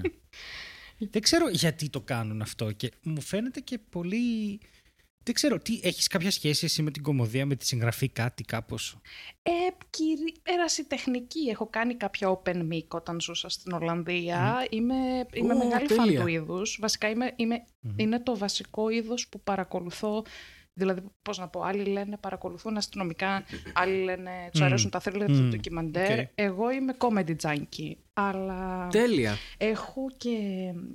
Ε, έχω, έχω πολύ. Όπως ξέρω, θα σας σοκάρει αυτό που θα πω. Έχω λίγο περίεργο χιούμορ. Εντάξει. Δεν το περίμενα καθόλου αυτό. έχω λίγο ιδιόρυθμο χιούμορ. Μπορώ να έρθω σε κουβέντα. Ε, οπότε έχω πάρα, έχω πάρα πολύ υλικό το οποίο δεν μπορώ να γελάσω. Δηλαδή το βλέπω, ε, το βλέπω και περνάει ε, over my head. Sorry ρε παιδιά, ήμουν okay. και μετανάστρια πόσα χρόνια. Κανένα θέμα. Κανένα θέμα. Εμένα μου έκανε εντύπωση γιατί ο μόνος άλλος άνθρωπος που ξέρω που έχει κάνει ε, open mics και, ή γενικά παραστάσεις στην Ολλανδία είναι ο Λάμπρος, ο Φυσφή. Ναι, ναι, ναι. Είχε ξεκινήσει από εκεί ουσιαστικά. Οπότε μας έχει πει για το κοινό της Ολλανδίας τα χειρότερα. Γενικά, ναι, ότι είναι πάρα πολύ ό,τι χειρότερο. Ναι, δεν έχει άδικο σε αυτό. Απλά είχα τη, το προνόμιο, να το πούμε, τη τύχη και του κοινού μου τις βραδιές που πήγα, ε, γιατί ήταν πολύ πολιτισμικό και επειδή δούλευα και εγώ σε μια πολυεθνική εταιρεία, είχα πολύ κόσμο και από Ελλάδα, αλλά εννοείται επειδή το σετ ήταν αγγλικό, ε, είχα κόσμο ο οποίος ε, συμπα, συμπαθούσε τέλος πάντων. Όχι ιδιαίτερα, αλλά ήθελε να ακούσει εμένα τέλος πάντων. okay. δεν είμαι ιδιαίτερα συμπαθής σαν άνθρωπος γενικώς. Είμαι λίγο δυσκολοχώνευτη. Οπότε Μάλιστα. είχαν απλά ακούσει ότι θα εκκρινόταν αυτό και επειδή είναι η φάση της Ολλανδίας πάρα πολλές δουλειές 9 με 5 και μετά τις 5 κάτι θέλουμε να κάνουμε, θα κάνουμε, θα πάμε σε ένα open mic, δεν βαριέσαι, έχει φτηνή μπύρα. Οπότε, ναι, ήταν κάπως έτσι η φάση ψηλό μεγάλα μαγαζιά, δηλαδή 200 άτομα κοινό δεν το λες και λίγο, ξέρω εγώ. Καθόλου λίγο. Όχι. Εμείς δεν παίζουμε σε αυτά. Αυτό είναι κοινό special, δεν είναι για open mic, ας πούμε, 200 άτομα. Κάνεις βιντεοσκόπηση, παράστασης. Ναι, εγώ έκανα στις ράιδες Είναι με αρκετά άτομα, οπότε έχεις πολύ περιθώριο. Δηλαδή μπορεί, μπορεί να, να τρως booing από τη μια μεριά και χειροκροτήματα από την άλλη και είναι λίγο εκρηκτικό ah, okay. το κοκτέιλ. Ναι. Πας λίγο, λες, ok, okay, όλα για όλα, να περάσω εγώ καλά. και και, και πώς, σου ήρθε, πώς σου ήρθε η ιδέα να το κάνεις αυτό, γενικά, να ξεκινήσεις stand-up στην Ολλανδία; Ε, ε φαντάζομαι έβλεπες από πριν και σου ήρθε η ιδέα ότι θα το κάνω κι εγώ, θα το δοκιμάσω, ρε παιδί μου, κάπως έτσι. Ναι, ακριβώς. Ε, βασικά, έχω ασχοληθεί και με υποκριτική από πολύ μικρή ηλικία, ερασιτεχνικά, σε θεατρικές ομάδες και σε τέτοια. Ε, έχω κάνει παραστάσεις. Μέχρι τα 22 μου έκανα. Ε, οπότε είμαι, είμαι του σανιδιού, είμαι μια ετέρα. Οπότε μου αρέσει να εταιρίζομαι, έχω κάνει και χορεύτρια, έχω κάνει και χορευτικές παραστάσεις. Οπότε το stand-up το... μου βγήκε λίγο οργανικά, γιατί εκτός ότι λατρεύω να κάνω τον κόσμο να γελάει, ε, δούλευα securitas και δούλευα και στον τουρισμό. Τέλειο. Μαζί με εστίαση και IT Have you tried turning it off and on again? Τέλεια. Okay. Ναι, είναι Τα έχει κάνει όλα. Έχει πιάσει όλες τις δουλειές μας βασικά η Άνια. Έχει κάνει όλα αυτά τα πράγματα και ξεκίνησε με τα σκατά για κάποιο λόγο. Δεν ξέρω γιατί. ναι, ναι, ναι. Οι φίλοι της είναι αυτοί οι άνθρωποι, αλλά αυτή τα καταφέρνει, βλέπεις. Κάνω. Το, το πάω για κλιμάκωση. Ξέρεις, suspense. Ok. Okay. Okay. Οπότε... Τώρα θα μας πει ότι έχει διατελέσει πρωθυπουργός πει... ή υπουργός στην Ολλανδία, κάτι τέτοιο. όχι, όχι. Δεν, ε, δεν, αγαπώ, δεν αγαπώ τις περιστάσεις που μου κάνουν υποδείξεις στην Αλέο, όπως περίτερα okay. να έχει φανεί από τον μέχρι τώρα διάλογο. Είμαι πολύ αυθόρμητος ε, άνθρωπος, δεν είμαι για πολιτική. Αν η Άνια πει δηλαδή, παιδιά ηρεμήστε θα χεστούμε, εγώ δεν ξέρω τι είναι. Αυτό το αρχείο θα βγει μια φίλη της η οποία θα μας σχέσει. θα πρέπει να το ξανακάνουμε. Ναι, Κοίτα, επιτρέπονται κάποιες φορές στη Μαρμελάδα να ξεφεύγει τόσο η κατάσταση που να υπάρχουν ε, τέτοιου είδους αστεία. Συγγνώμη κιόλας, δηλαδή τι να κάνουμε; Αυτά Ναι, μα όχι, εμπνεύσαν εντάξει, τώρα. ναι. Μέσα στη ζωή είναι και αυτά, δηλαδή. οκ. Που να Ε, έχει ναι. τον αμάζ. Κυριολεκτικά, μέσα σε μια κοπέλα που τη λένε ζωή, έχει μέσα κουράδες. Γιατί αυτό έχουν οι άνθρωποι μέσα τους. Γιατί ρε Στέλιο, γιατί; Αυτό πόνασε. Αυτό ήταν ένα εξαιρετικό αστείο του Αλέξανδρου Τιτκόβ που έλεγε Δεν είναι υπέροχο άμα σκέφτεσαι ότι όλοι έχουμε μια κουράδα μέσα μας. Αυτό βασικά είναι πολύ παλιό κόλπο που έλεγε κάποιος μισογύνης για το πώς να μην τρελαίνεσαι άμα βλέπεις μια πολύ ωραία γκόμενα. Να σκέφτεσαι ότι έχει μέσα της εκείνη τη στιγμή τρία κιλά σκατό. Οκ, τέλεια. Ναι, ναι, ναι. Έχει πάνω από μια δεκαπενταετία που το είχα ακούσει αυτό. Και επειδή προσωπικά Φοβερό. με συγκινούν πάρα πολύ οι γυναίκες γενικώς, ωραίες και μη. Ε, Ευτυχώς είπε οι γυναίκες ναι. και δεν είπε το άλλο Ναι. που είναι μέσα στις γυναίκες. Όχι, εκείνο δεν με συγκινεί ιδιαίτερα. Είναι μια Οκ. δι- διεκπεραιωτική διαδικασία. Χαιρόμαστε γι' αυτό, ναι. Φίλοι Οκ. και γνωστοί είναι που το έχουν ανάγει σε άθλημα. Για μένα Ε, είναι ναι, απλά ναι, κάτι ναι, το ναι. οποίο προ- περνάει και φεύγει. Οπότε, τι λέω. Λοιπόν, ε, μισό λεπτό. Ε, α- α, έχει πολύ ενδιαφέρον ως γυναίκα, διότι σπανίως έχουμε την ευκαιρία να συζητάμε με γυναίκες, αλλά και στο podcast. Το περίμενα. ακριβώς, Το ακριβώς. περίμενα. Ήθελα να ρωτήσω, δεν είναι εκπληκτικό το τι λένε οι μισογίνηδες γενικώς, χωρίς να καταλαβαίνουν πόσο μισογίνικο είναι; Α, ναι, δεν το συζητάω. Είναι. Ε, δεν η ξέρω τι νοοτροπία ακούτε του στο σύνολο του νηπιαγωγείου. πράγματος. Το σου τραβάω τις κοτσίδες δεν, δεν έφυγε ποτέ. Είναι αυτό. Ναι. Ναι. Και δεν καταλαβαίνουν ότι το να προσβάλλεις αυτό που σου αρέσει, κατά βάση προσβάλλεις τον εαυτό σου. Είναι εξαιρετικά Ε, εντυπωσιακό. καλά τώρα, εσύ το πας σε μια κατάσταση πολύ διαφορετική. Βαθύ. Εγώ τους το πάω απλά από το, από το... Λέω να μην μιλήσω αυτή τη στιγμή. Λέ- Πάμε από το απλό. Δηλαδή, α- ας ξεκινήσουμε από το δεν χρειάζεται να μιλήσω. Αυτό, αυτό το, το φίλτρο που, που δεν θεωρώ ότι υπάρχει. Α, ναι, ποτέ. Το- Εγώ έχω κάνει τέτοιο Ναι. καυγά και μέσα σε λέμε τώρα σχέση, γελάει ο κόσμος, που προσπαθούσαμε να συζητήσουμε για φεμινισμό. Ήταν εντωμεταξύ μια φάση στη ζωή μου που εγώ ήμουν πολύ ποτονική γιατί είχα ένα πρόβλημα ψυχικής υγείας, οπότε ήμουνα σε εγωγή Μμμ. και ήμουνα εντελώς σε καταστολή και γενικώς δεν Ναι, έκανα σε- συζητήσεις. Ούτε Σε εύκολες, ούτε καταλαβαίνω δύσκολες. 100%. Είμαι σίγουρη. Είναι ένας λόγος που είμαι φαν. Μιλάς στην καρδούλα μου. Οπότε είναι η φάση που μπορεί να περνάς χρόνο με έναν άνθρωπο, αλλά περνάτε χρόνο απλά δίπλα-δίπλα. Είτε τρώτε, είτε Ναι, δεν αυτό. είναι. Δεν γνωρίζεστε ουσιαστικά. Χμ. Διαδικαστικό δηλαδή, εντελώς. Σαν να λέμε. Εντελώς, Ναι, ναι. εντελώς. Το- Και, και πάει και μέχρι το σημείο που μπορεί και να ζητήσεις να είναι δίπλα σου για να μην γίνει καμιά χαζομάρα και θα το αφήσω εκεί για να μην το Μμμ. βαρύνω. Οκ. Οπότε, Ναι, ναι, ναι. οκ, μέχρι ένα σημείο αυτός ο άνθρωπος σου κάνει καλό. Αλλά όταν αρχίσει να μειώνεται η αγωγή και αρχίσετε να συζητάτε και να γνωρίζεστε και κάνεις διαλόγους και λες από ποιο παράθυρο να φύγω να πηδήξω ή θα Οκ. έχει χέσει κανείς στο μπαλκόνι την μία ώρα; Ακριβώς. και δεν γλιτώνει και Κοίτα, κοίτα, πουθενά. αν σου χέσαν τον μπαλκόνι στον ημιόροφο, τουλάχιστον ξέρεις ότι στον καράζ σου έγιναν ωραία πράγματα. ναι, αλλά είναι πάντα και η αόρατη απειλή ότι κάποιος μπορεί να σου πετάξει κάποια πάνα, ας πούμε, από απέναντι. Δεν είναι ότι γλίτωσες έτσι απλά. Παιδιά, θυμάμαι να κρύβομαι από μαγαζιά στα οποία δούλευα και να, να, λέω, να λέω πράγματα που δεν πιστεύω απλά για να γλιτώσω συζητήσεις. Α, ναι. Δηλαδή, γιατί πάντα υπάρχει κάτι το οποίο λέγεται, δεν ξέρω πώς να το πω, είναι το men's conspiracy. Δεν ξέρω πώς αλλιώς μπορώ να το πω. Είναι η φάση που οι, οι άντρες στην Ελλάδα τουλάχιστον πιστεύουν ότι επειδή έχεις αυτό το φίλο και εσύ και το αναγνωρίζουν, πρέπει να μπορείς να κάνεις κάποιες συζητήσεις έτσι. ότι είναι ένας κώδικας επικοινωνίας, ρε παιδί μου, που τον έχουν όλοι οι άντρες, Ναι, ας πούμε. ναι, και... ναι. Τύπου Ναι, μπάλα, δηλαδή, να καφρίλες και δουλεύω- τέτοια. Ρε, αλήθεια τώρα, να, να δουλ- δουλεύουμε σε ένα μαγαζί. Δεν τον ξέρω τον άλλον. Okay? Είναι η τρίτη μου μέρα στη δουλειά. Το μαγαζί μόλις έχει ανοίξει. Αυτός δουλεύει με αυτό το team, τα αφεντικά και τα τέτοια από ένα άλλο μαγαζί. Αυτό παίζει πολύ γενικά. Οι υπεύθυνοι που, κάνουν, ε, που είναι πολλά χρόνια με προσωπικό και ανοίγουν ένα άλλο μαγαζί ή πάνε σεζόν, φεύγουν όλοι μαζί γιατί είναι καλή ομάδα και έτσι το μαγαζί κρατάει ποιότητα. Αυτό παίζει αρκετά. Μμμ. Οπότε έχει έρθει τώρα αυτό το πράγμα εκεί και έχουμε και καινούριους. Και έχουμε μπει μέσα και είναι και δύο κοπέλες και αυτά. Και σε κάποια φάση σκάει μύτη ο ένας και μου λέει.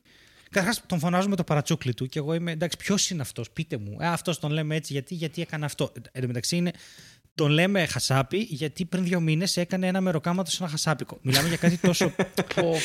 Καταλαβαίνεις. Συνήθως τα παρατσούκλια. Δεν θέλω να Μαρινέλα. πω.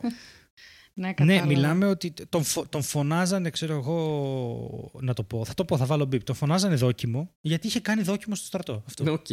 Γιατί είχε κάνει δόκιμο, γιατί το παιδί έπρεπε να δουλεύει. Okay, ήταν από φτωχή οικογένεια και έπρεπε να μπει και να παίρνει μισθό. Ναι, ναι. Εντάξει, πολύ ανθρώπινος λόγος. Και εγώ, να σας πω την αλήθεια, αν δεν γλίτωνα το στρατό, είναι πολύ πιθανό να έμπαινα δόκιμος γιατί δεν την πάλευα να ζητήσω λεφτά.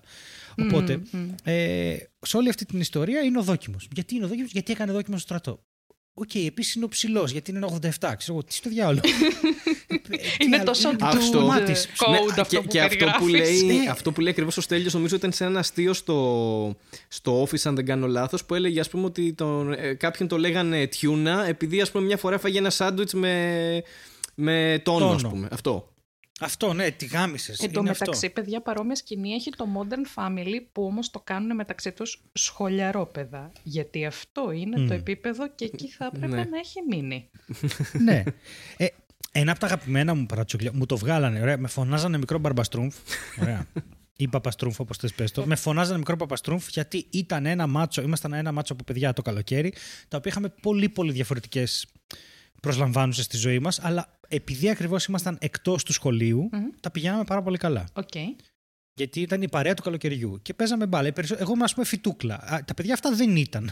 Δεν είχαν καμία σχέση με το, με το, με το σχολείο όπως είχα εγώ. Μμμ. Και με φωνάζαν μπαμπαστρούμφ γιατί με ρωτούσαν πράγματα και ήξερα να απαντήσω.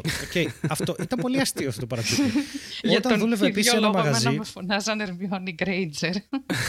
Ορίστε, βλέπεις. Ε, υπάρχει αυτό. Γιατί οκ. έκανε ξόρκια. Ε, ε, I Ρε, wish. Ένα από τα αγαπημένα μου. Ε, το προσπερνάω αυτό.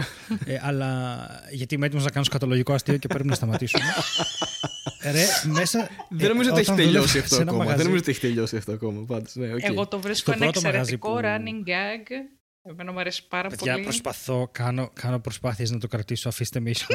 λοιπόν, στο πρώτο μαγαζί που δούλευα, στο πρώτο μαγαζί που έπιασα ποτέ δίσκο μεροκάματο, ας πούμε, ένας τύπος αρκετά μικρότερός μου, νομίζω, βασικά όχι, δύο χρόνια μικρότερός μου, σε κάποια φάση μου κάνει «Ε, Πικάσο!»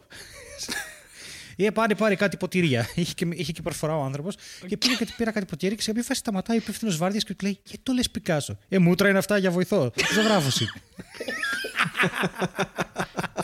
Και μου- ε, ε, μου θύμισες και το αστείο από το comedy click του Χριστοφορίδη για το Πικάσο. Που άμα Με- είσαι στο χωριό θα σε λένε μπογιατζή. Δεν είναι αυτή η κατηγορία Ναι, αυτό. που δεν οριμάζει ποτέ. Ι- Ισχύει. Πάντως να πω ότι αυτή η όλη κουλτούρα με τα nicknames, δεν ξέρω, εγώ έχοντας μεγαλώσει σε επαρχία, ρε παιδί μου, και μικρή επαρχία, ε, έχω παρατηρήσει ότι είναι άλλος ένας κώδικας αυτός. Ότι μεταξύ τους πάρα πολλοί άνθρωποι στην επαρχία και ήδη από το σχολείο, αλλά και, και πιο μεγάλοι, ε, πάντα ε, απευθύνονται στον άλλον και ειδικά άντρες, όντως, με παρατσούκλι. Δηλαδή πάντα δεν Ναι. γουστάρουν να πούνε τον άλλο Γιώργο. Πρέπει να είναι κάτι τέλος πάντων τώρα. Και πιστέψτε με, τα nicknames της επαρχίας είναι πολύ χειρότερα από τα nicknames μιας αστικής ναι. κοινωνίας. Πολύ χειρότερα όμως. Ναι, ναι, ναι. Mm. ναι, όχι, ναι. το ξέρω από τον Ε, πατέρα μου, που προφανώς λόγω ηλικίας ε, ήταν παιδί στην επαρχία και σε πιο άγριες εποχές. Οπότε μου είπε κάτι του στυλ ότι δεν τολμούσε να βάλει γυαλιά, αν και μείωψ, για να μην ε, έρθουν τα παρατσούκλια. Δηλαδή Ναι. έχει περάσει και από αυτή τη φάση. Που εντάξει, το ακούς σήμερα και λες γιατί; Όχι, δεν γίνονται και σήμερα, απλά ελπίζουμε Καλά, και φυσικά ακόμα και σε γίνονται. μικρότερο βαθμό. Ναι, ναι, ναι. Ναι. Ε, λοιπόν, αυτό που έλεγα πριν με τους άντρες, για να επιστρέψω, γιατί θα ακούει κάποιος και θα λέει τι απέγινε εκείνο το θέμα; Το Και έχω ποτέ πάρει για κάτι και το κανένα σημειώνω. λόγο. Έχει πάει στη Λοιπόν, δική του ναι. διάσταση. Λοιπόν, μπαίνω μέσα και σε κάποια φάση. Γεια, γεια, θα κάνουμε αυτό. Ε, ένα διάλειμμα, ένα τσιγάρο, οτιδήποτε. Μετά. Γαμάς καθόλου. Πρώτη ερώτηση. Ρε Μαλακά, δεν σε ξέρω. Τι... Ξέρω, εγώ, ε, εκεί, εγώ σαν άνθρωπος, εκεί που μασάω το τοστάκι μου ή κάνω το, έκανα το, το τσιγάρο μας, θα κινούσα και θα έλεγα τη μάνα σου. Δεν υπάρχει άλλη απάντηση. ναι. είναι, Πραγματικά. είναι βαθιά γενέ αυτό το πράγμα. Βαθιά γενέ. Και ο άλλος το θεωρεί bro code. Ναι. Ότι επειδή έχουμε πουλί στα πόδια μας, τώρα μπορούμε να το συζητήσουμε αυτό. Παιδιά, αυτό το λέω. Έχω βρεθεί σε συζήτηση και έφυγα γιατί ευτυχώς δεν είχα λόγο να κάτσω. Ήταν στη φάση που αλλάζανε παρέες τραπέζι και ήταν να φύγουμε κάποιοι, σκάνε μύτη οι επόμενοι που γνωρίζονταν με κάποιους και όπως καθόμαστε, παίρνω χαμπάρι ότι ένας τύπος μας λέει πώς κεράτωσε την κόμενά του το προηγούμενο βράδυ, η οποία έρχεται στον καφέ. ναι. Και το ακούσαμε αυτό άνθρωποι που δεν τους ξέρουμε. Και απλώς η τύπησα έκανε, σου ήρθε, έκατσε και φύγαμε. Και αυτό τώρα πλέον ήταν κοινό μυστικό. Που δεν χρειαζόταν να ξέρεις και δεν ήθελες αυτό το βάρος τέλος πάντων της γνώσης. Μαλάκα σε καμία περίπτωση. Αλλά το έφαγα αυτό γιατί ήμουν άντρας. Οπότε μπορούσα να το πει γιατί ε, τώρα ξέρεις, πούτσες είμαστε, ξέρεις, αρχιδόκαμπος. Μαλάκα, τι είναι αυτά; Και είναι το, και είναι... το της τιμής, ότι μεταξύ αντρών ειλικρίνεια και ότι δεν θα πήγαινες ας πούμε να πεις κάτι και ακόμα και να μπορούσες και να τύχαινε να ξέρεις την κοπέλα Καλά, ήμουν, τέτοιο. Ήμουν έτοιμος να πω, εσύ αυτού, αυτού νου, ξέρεις, αυτό το είναι πολύ κακό αυτό. Αλλά είσαι η κοπέλα του, ναι. Ωραία, ακού τι μας είπε τώρα και σκόθω να φύγω. Και εγώ, και εγώ δεν έχω κανένα λόγο. Δηλαδή, τι φάση, δεν, δεν είμαστε σύμμαχοι σε ό,τι έγκλημα ή μαλακία σκεφτεί το κεφάλι σου ή αγένεια ή επειδή απλώς έχουμε το ίδιο φίλο, ξέρω εγώ. Τι ναι. φάση. Είναι η αβάσταχτη ελαφρότητα της ματσίλας αυτή. δηλαδή, σε, ε, οι άνθρωποι γενικώς ως κοινωνικά όταν ψάχνουν συνέχεια να βρουν κοινά, το οποίο μέχρι ένα σημείο το καταλαβαίνουμε. Ναι, εντάξει, αλλά okay. η, τα οι ακρότητες, δηλαδή ότι είναι καφρίλα, ότι είναι χιδαίο, ότι είναι τυχαίο παράδειγμα το καφρίλα, δεν μου έρχεται κανένα αστείο στο μυαλό το οποίο λέμε εδώ και μισή ώρα.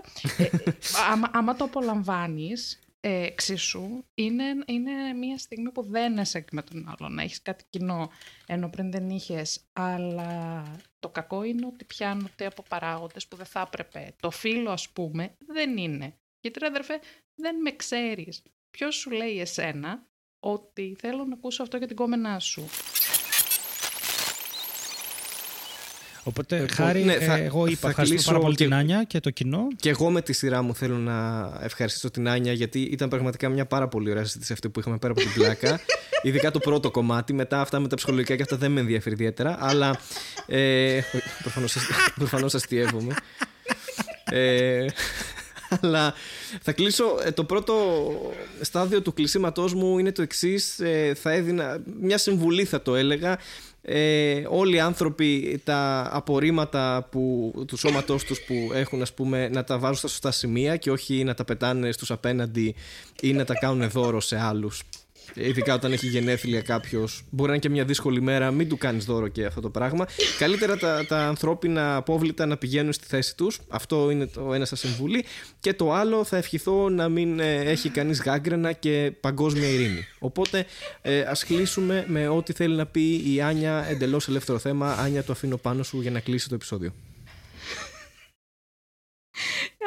δεν μπορώ και να μιλήσω. Με πέθανες. Ε, εγώ τι, πώς, αφού έκανε ναι, καλές ναι, ναι. απόψεις. Ε, εγώ, παιδιά, τι να πω, να ευχηθώ στα παιδιά που μας ακούνε να περάσανε καλά με αυτή την εντελώς σουρεάλ συζήτηση που ακούσανε. Βέβαια, εδώ που τα λέμε, ακούνε μαρμελάδα, οπότε ναι. όσο να πεις μια, μια σουρεαλότητα την περιμένουν. Ελπίζουμε να ήταν ένα ευχάριστο διάλειμμα από τη γενικότερη εκνευριστική παράνοια που ζούμε αυτές τις μέρες. Ε, και σύντομα να, να κάνουν τα παιδιά και το live τους, να πάμε να τους δούμε, να τους χαιρετήσουμε έστω αν όχι αγκαλιάσουμε και από κοντά. Μέχρι τότε να φοράτε τις μάσκες σας, αντισηπτικό, αποστάσεις, κουράγιο, τελειώνουμε. Χάρη, πριν, ε, πριν περάσουμε στο φοβερά πετυχημένο υπέροχο καταπληκτικό Netflix Corner, δεν ξέρω αν το έχεις παρατηρήσει, αλλά αυτό το επεισόδιο, δεν, δεν είμαστε μόνοι σε αυτό το επεισόδιο, αλλά έχουμε το κατάλημα Sivota Colors. Πολύ σωστά. Και θα ήθελα να σε ρωτήσω, εάν έχεις έστω και την παραμικρή ιδέα, τι χρώμα έχει το νερό στη θάλασσα στα Σύφωτα. Κοίτα, ε, δεν ξέρω γιατί δεν έχω πάει αλήθεια Νομίζω το νερό συνήθως είναι μπλε. Οπότε θα πω ναι. μπλε και θα πέσεις έξω. Γαμώτο. Κανονικά, ρε, σε φάση είναι, είναι ριβιέρα, είναι καραϊβική, είναι φάση τύπου. Καταλαβαίνεις. Πόστερ. Ναι, άμα, αυτά που βλέπεις και λες δεν υπάρχουν αυτά τα είναι νερά. Είναι πόστερ, ναι, κανονικά. Okay, okay. Ναι, είναι πόστερ. Και απλώς μας στείλανε ένα μήνυμα. Είναι μια μικρή οικογενειακή επιχείρηση και λένε παιδιά, μαρμελαδοχτυπημένοι εδώ. Σε φάση ήθελα να στηρίξουμε επεισόδιο. Λέμε εμείς ναι. Και είδα που είναι και χάζεψα. Οπότε έχουμε την εξαιρετική τύχη να μπορούμε να προσφέρουμε και μία έκπτωση. Γιατί αυτοί είμαστε. Γιατί αυτοί είστε. Κάνετε αυτό το κακό που προσφέρετε εκπτώσεις. να κάνουμε. Κάποιοι άνθρωποι είναι και έτσι. Τέλος πάντων, παιδιά, να ξέρετε, είναι δικοί μας άνθρωποι. Εντάξει, δεν, η αλήθεια είναι ότι δεν τους έχουμε γνωρίσει. Αλλά, αλλά... Είναι, είναι, είναι κομμάτι της μαρμελάδας όλοι αυτοί που μας ακούνε. Οπότε έτσι νιώθουμε. Οπότε είναι δική μας Ακριβώς. Και ε, μου έχουν εγγυηθεί ότι είναι σούπερ ε, τρελή με την καθαριότητα και τα υγειονομικά πρωτόκολλα κτλ. Ότι είναι στο κέντρο του χωριού, αλλά είναι σε έναν ήσυχο παράδρομο. Είναι ό,τι πρέπει για οικογένειες, ό,τι πρέπει για ζευγάρια. Και παιδιά, έχετε σπιτικό πρωινό από τη μαμά Ρούλα. Εντάξει, στο δωμάτιο. Τι Δεν ξέρω τι άλλο θέλετε. Τι άλλο θέλετε. Κοντά ναι. στην παραλία, όλα τα διαμερίσματα είναι ανακαινισμένα, που μπορείς να μπεις με ανεξάρτητες εισόδους. Κάτσε το ξαναπώ αυτό. Που μπορείς να μπεις με ανεξάρτητες εισόδους στο καθένα, ε, στο κάθε διαμέρισμα δηλαδή.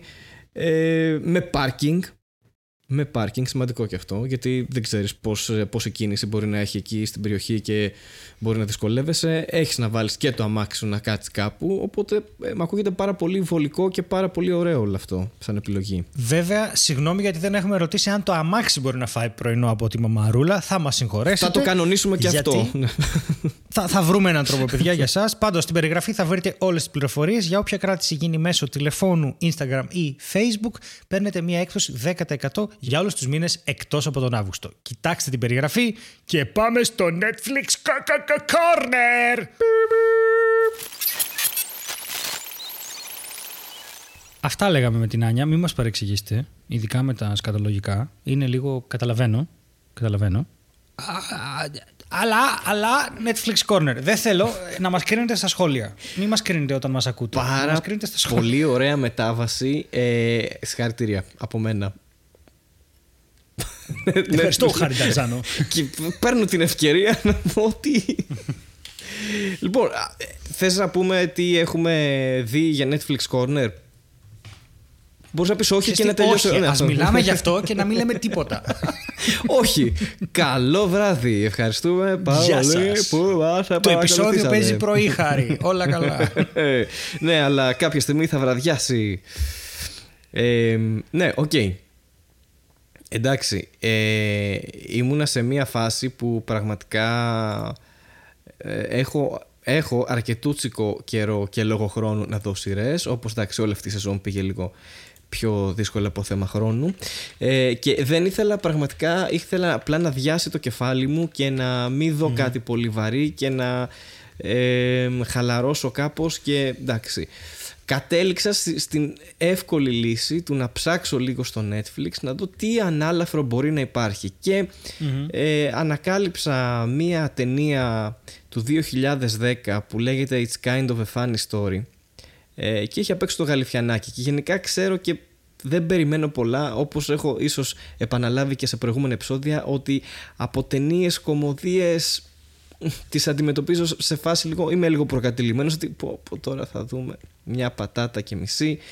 Και συνήθως είναι κάπως έτσι δηλαδή δεν εντυπωσιάζομαι ιδιαίτερα. Παρ' όλα αυτά η συγκεκριμένη ταινία δεν με απογοήτευσε ιδιαιτέρως, πέρασε σχετικά ευχάριστα και προσεγγίζει κάποια θέματα που αφορούν τη σημερινή κοινωνία ή την τότε κοινωνία περισσότερο ίσως. Ή βασικά η αντίληψη ταινίας είναι πιο πολύ ε, προσαρμοσμένη στην τότε κοινωνία 10 ετών πίσω ε, και επειδή είναι ένα θέμα που εντάξει, ταλανίζει πολύ κόσμο όπως η κατάθλιψη θα πω απλά κάνοντας την εισαγωγή αυτή που ήδη έχει τραβήξει πάρα πολύ και θα μπορούσε να είναι πιο σύντομη, αλλά εγώ την έχω τραβήξει και την έχω κάνει πιο απλωμένη.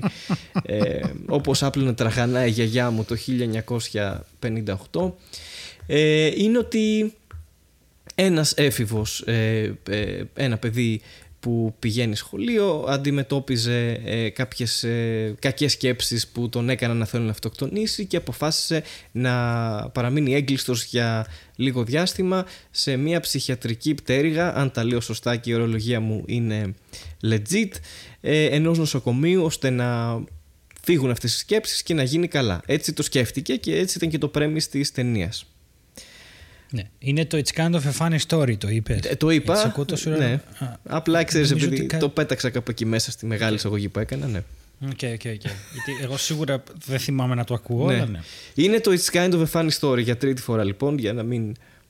Ε, έτσι έχετε κάποιες ε, σκέψεις δεύτερες και δεν ακούσατε ποια είναι η ταινία είναι το It's kind of a funny story και να ε, τονίσω σε αυτό το σημείο ότι πλέον έχω αμνησία και επαναλαμβάνω πράγματα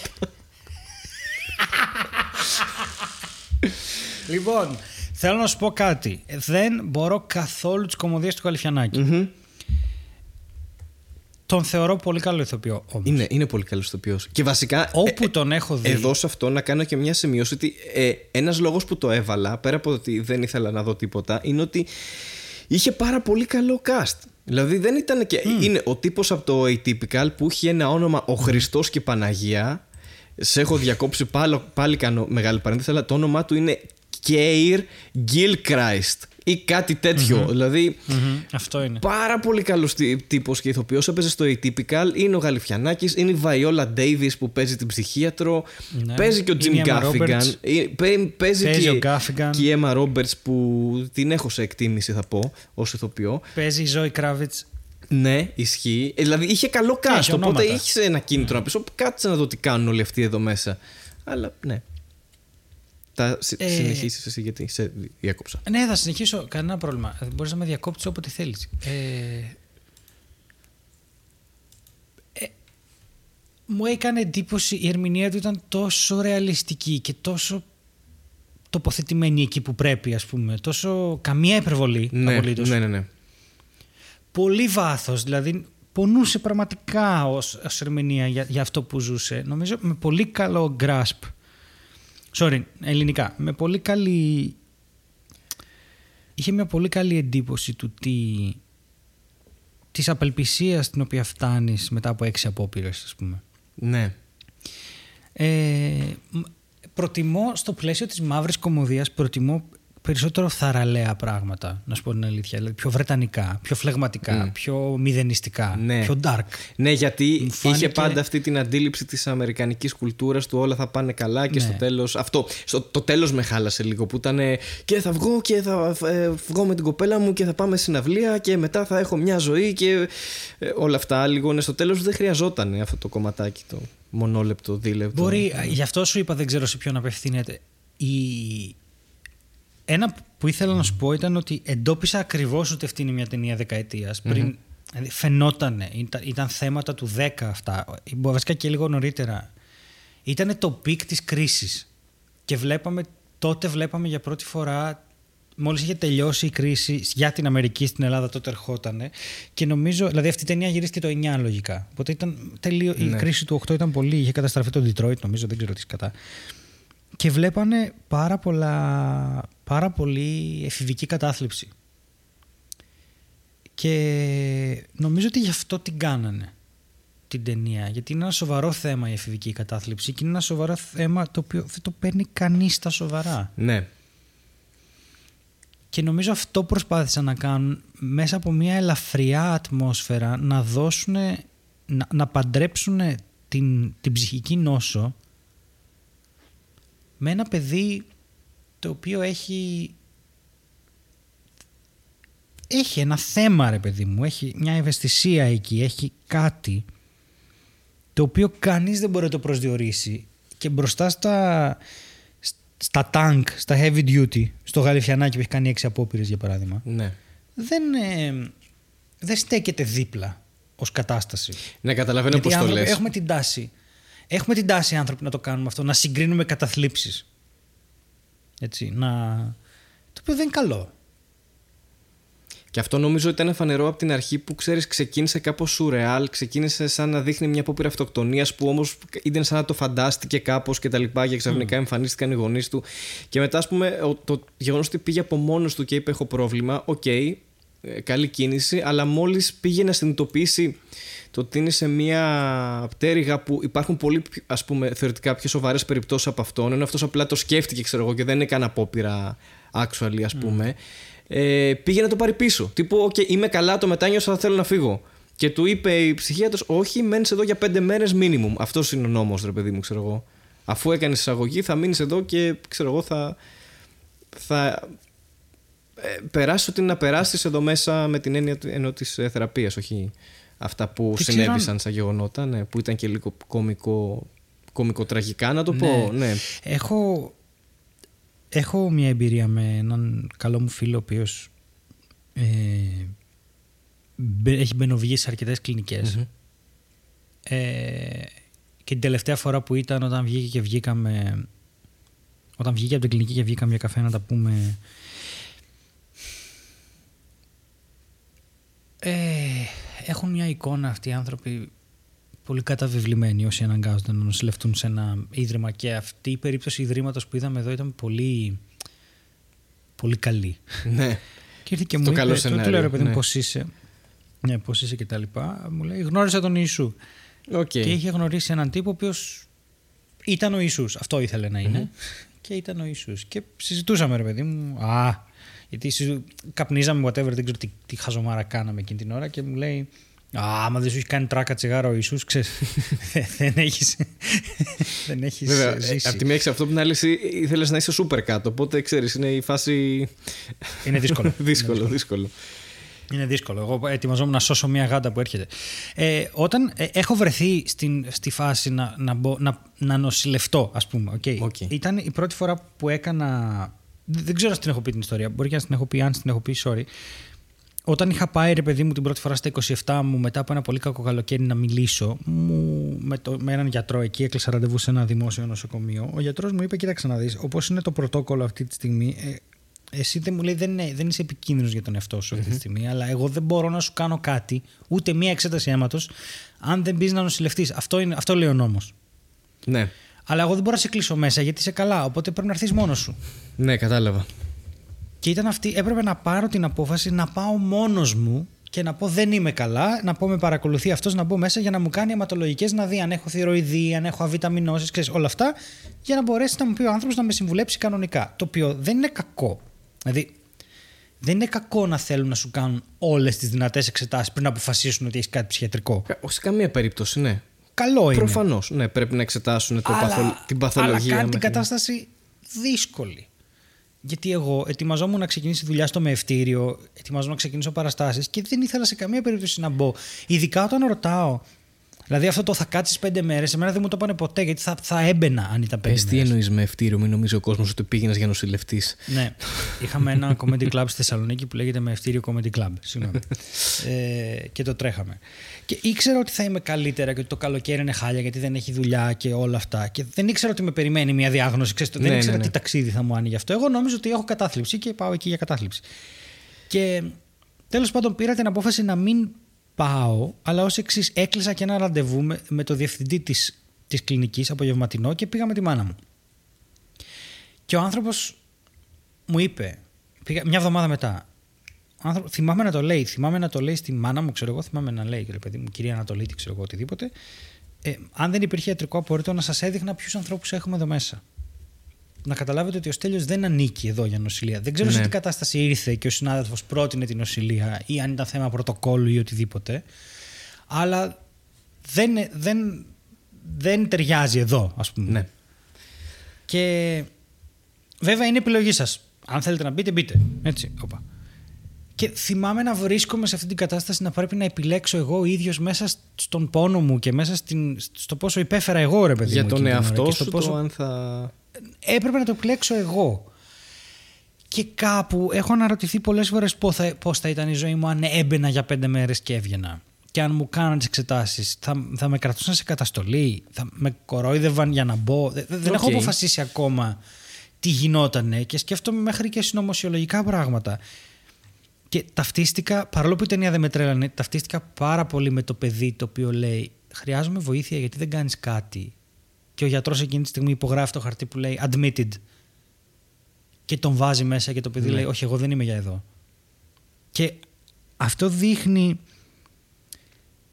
Δείχνει νομίζω ένα τεράστιο πρόβλημα με τις ψυχικές ασθένειες που υπάρχει αυτή τη στιγμή. Το ότι πάρα πολλοί κόσμος που υποφέρει δεν θεωρεί ότι θα έπρεπε να είναι εκεί μέσα. Ναι, ναι, καταλαβαίνω. Ναι, γιατί, γιατί τα, τα, τα institutions, ξέρω, τα, τα κέντρα που έχουμε για να Τα ιδρύματα. φτιάξουμε ναι. αυτούς τους ανθρώπους, ε, είναι ιδρύματα αυτό. Είναι ιδρύματα, δεν είναι νοσοκομεία, δεν είναι, συνυπάρχουν πολλές συνοσυρότητες, συνυπάρχουν ψυχιατρικές, συνυπάρχουν πολλές βιολογικές με ψυχιατρικές, whatever, όπως και να τα διαχωρίσει κάποιος και συνυπάρχουν άνθρωποι οι οποίοι είναι από πάρα πολύ διαφορετικές ε, πώς το πω, ασθένειες εκεί μέσα. Ναι. Και Ε, μ' άρεσε που η ταινία δεν χρησιμοποίησε την δυστυχία των άλλων για να αποδείξει αυτό το παιδί ότι είσαι μια χαρά, ότι έχει λόγους να ζήσει. Ναι. ναι.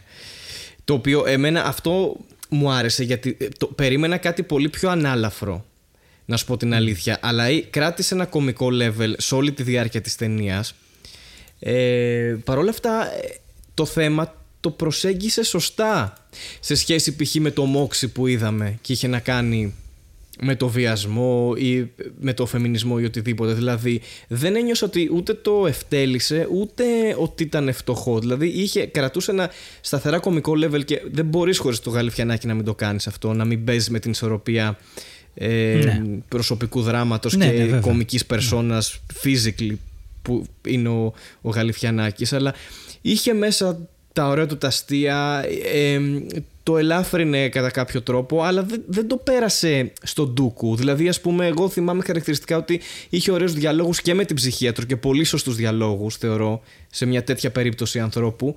Και ναι. είχε, ας πούμε, το, το θέμα που προσέγγισε του στίγματος και ειδικά εκείνη την εποχή, ότι στην αρχή φοβόταν να το πει ότι μπήκε μέσα και μετά έλεγε εντάξει λείπω γιατί είμαι σπίτι και σκέφτομαι ξέρω εγώ και μετά το παραδέχτηκες σε εκείνη την κοπέλα και είπε ξέρεις τι και εγώ βλέπω ψυχολόγο και μου είπε αυτό δηλαδή δεν ήταν χαζομάρα φάση φουλ ανάλαφρο. Είχε, είχε αυτές τις στιγμές της ε, βλακώδους ε, υπεραισιοδοξίας που έχουν αυτού του είδους οι ταινίες, αλλά δεν ήταν και τόσο χάλια θεωρώ σαν ταινία πάλι εννοώ και, και συν ότι με τέτοιο cast δεν θα μπορούσε και να ήταν και, και χάλια αλλά και το γράψιμο ήταν ok ναι. Και είχε και ένα ωραίο... Το γράψιμο ήταν ok. Και είχε και ένα ωραίο mom joke όμως... που μου άρεσε επίσης. Το θυμάσαι έτσι αυτό. Γέλασα πάρα πολύ είχε με το Γαλιφιανάκι. Ναι. Ποιο ήταν. που ο Γαλιφιανάκη προσπαθούσε, ας πούμε, ρε παιδί μου, η ιστορία του είναι ότι είχε προσπαθήσει να αυτοκτονήσει έξι φορές. Ε, είχε μια γυναίκα που τον επισκεπτόταν ε, και του φώναζε και τα λοιπά, είσαι άχρηστος και τα λοιπά και προσπαθούσε να βρει σπίτι βασικά για να βγει από εκεί μέσα. Mm.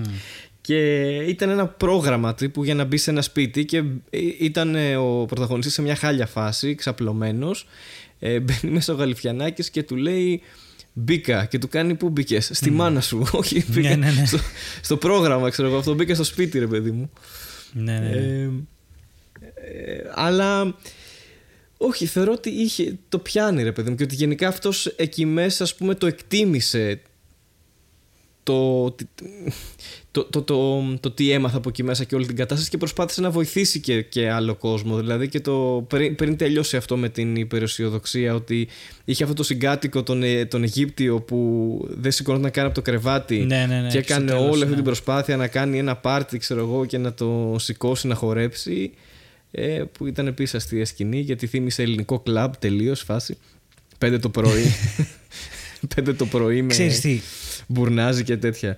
Αλλά ναι. Δεν, δεν μπορώ να καταλάβω ποια προσέγγιση στις ψυχικές ασθένειες ειδικά στη φάση του 2010 που είναι μια πολύ περίεργη φάση για την ανθρωπότητα και αυτή τη στιγμή έχουν γεράσει κάποια πράγματα λίγο άσχημα. Ναι.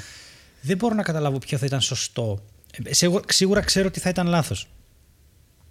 Ε, αλλά ρε παιδί μου κάπου μου σε όλο αυτό. Εντάξει, δεν μπορώ να πω ότι η ταινία με τρέλανε, mm, ούτε ότι είχε κάποιο story που κατάλαβα και τι γίνει. Δηλαδή, εντάξει, ψιλοχέστηκα να σου πω την αλήθεια. Ε, αλλά ρε γαμότο μου άφησε ένα...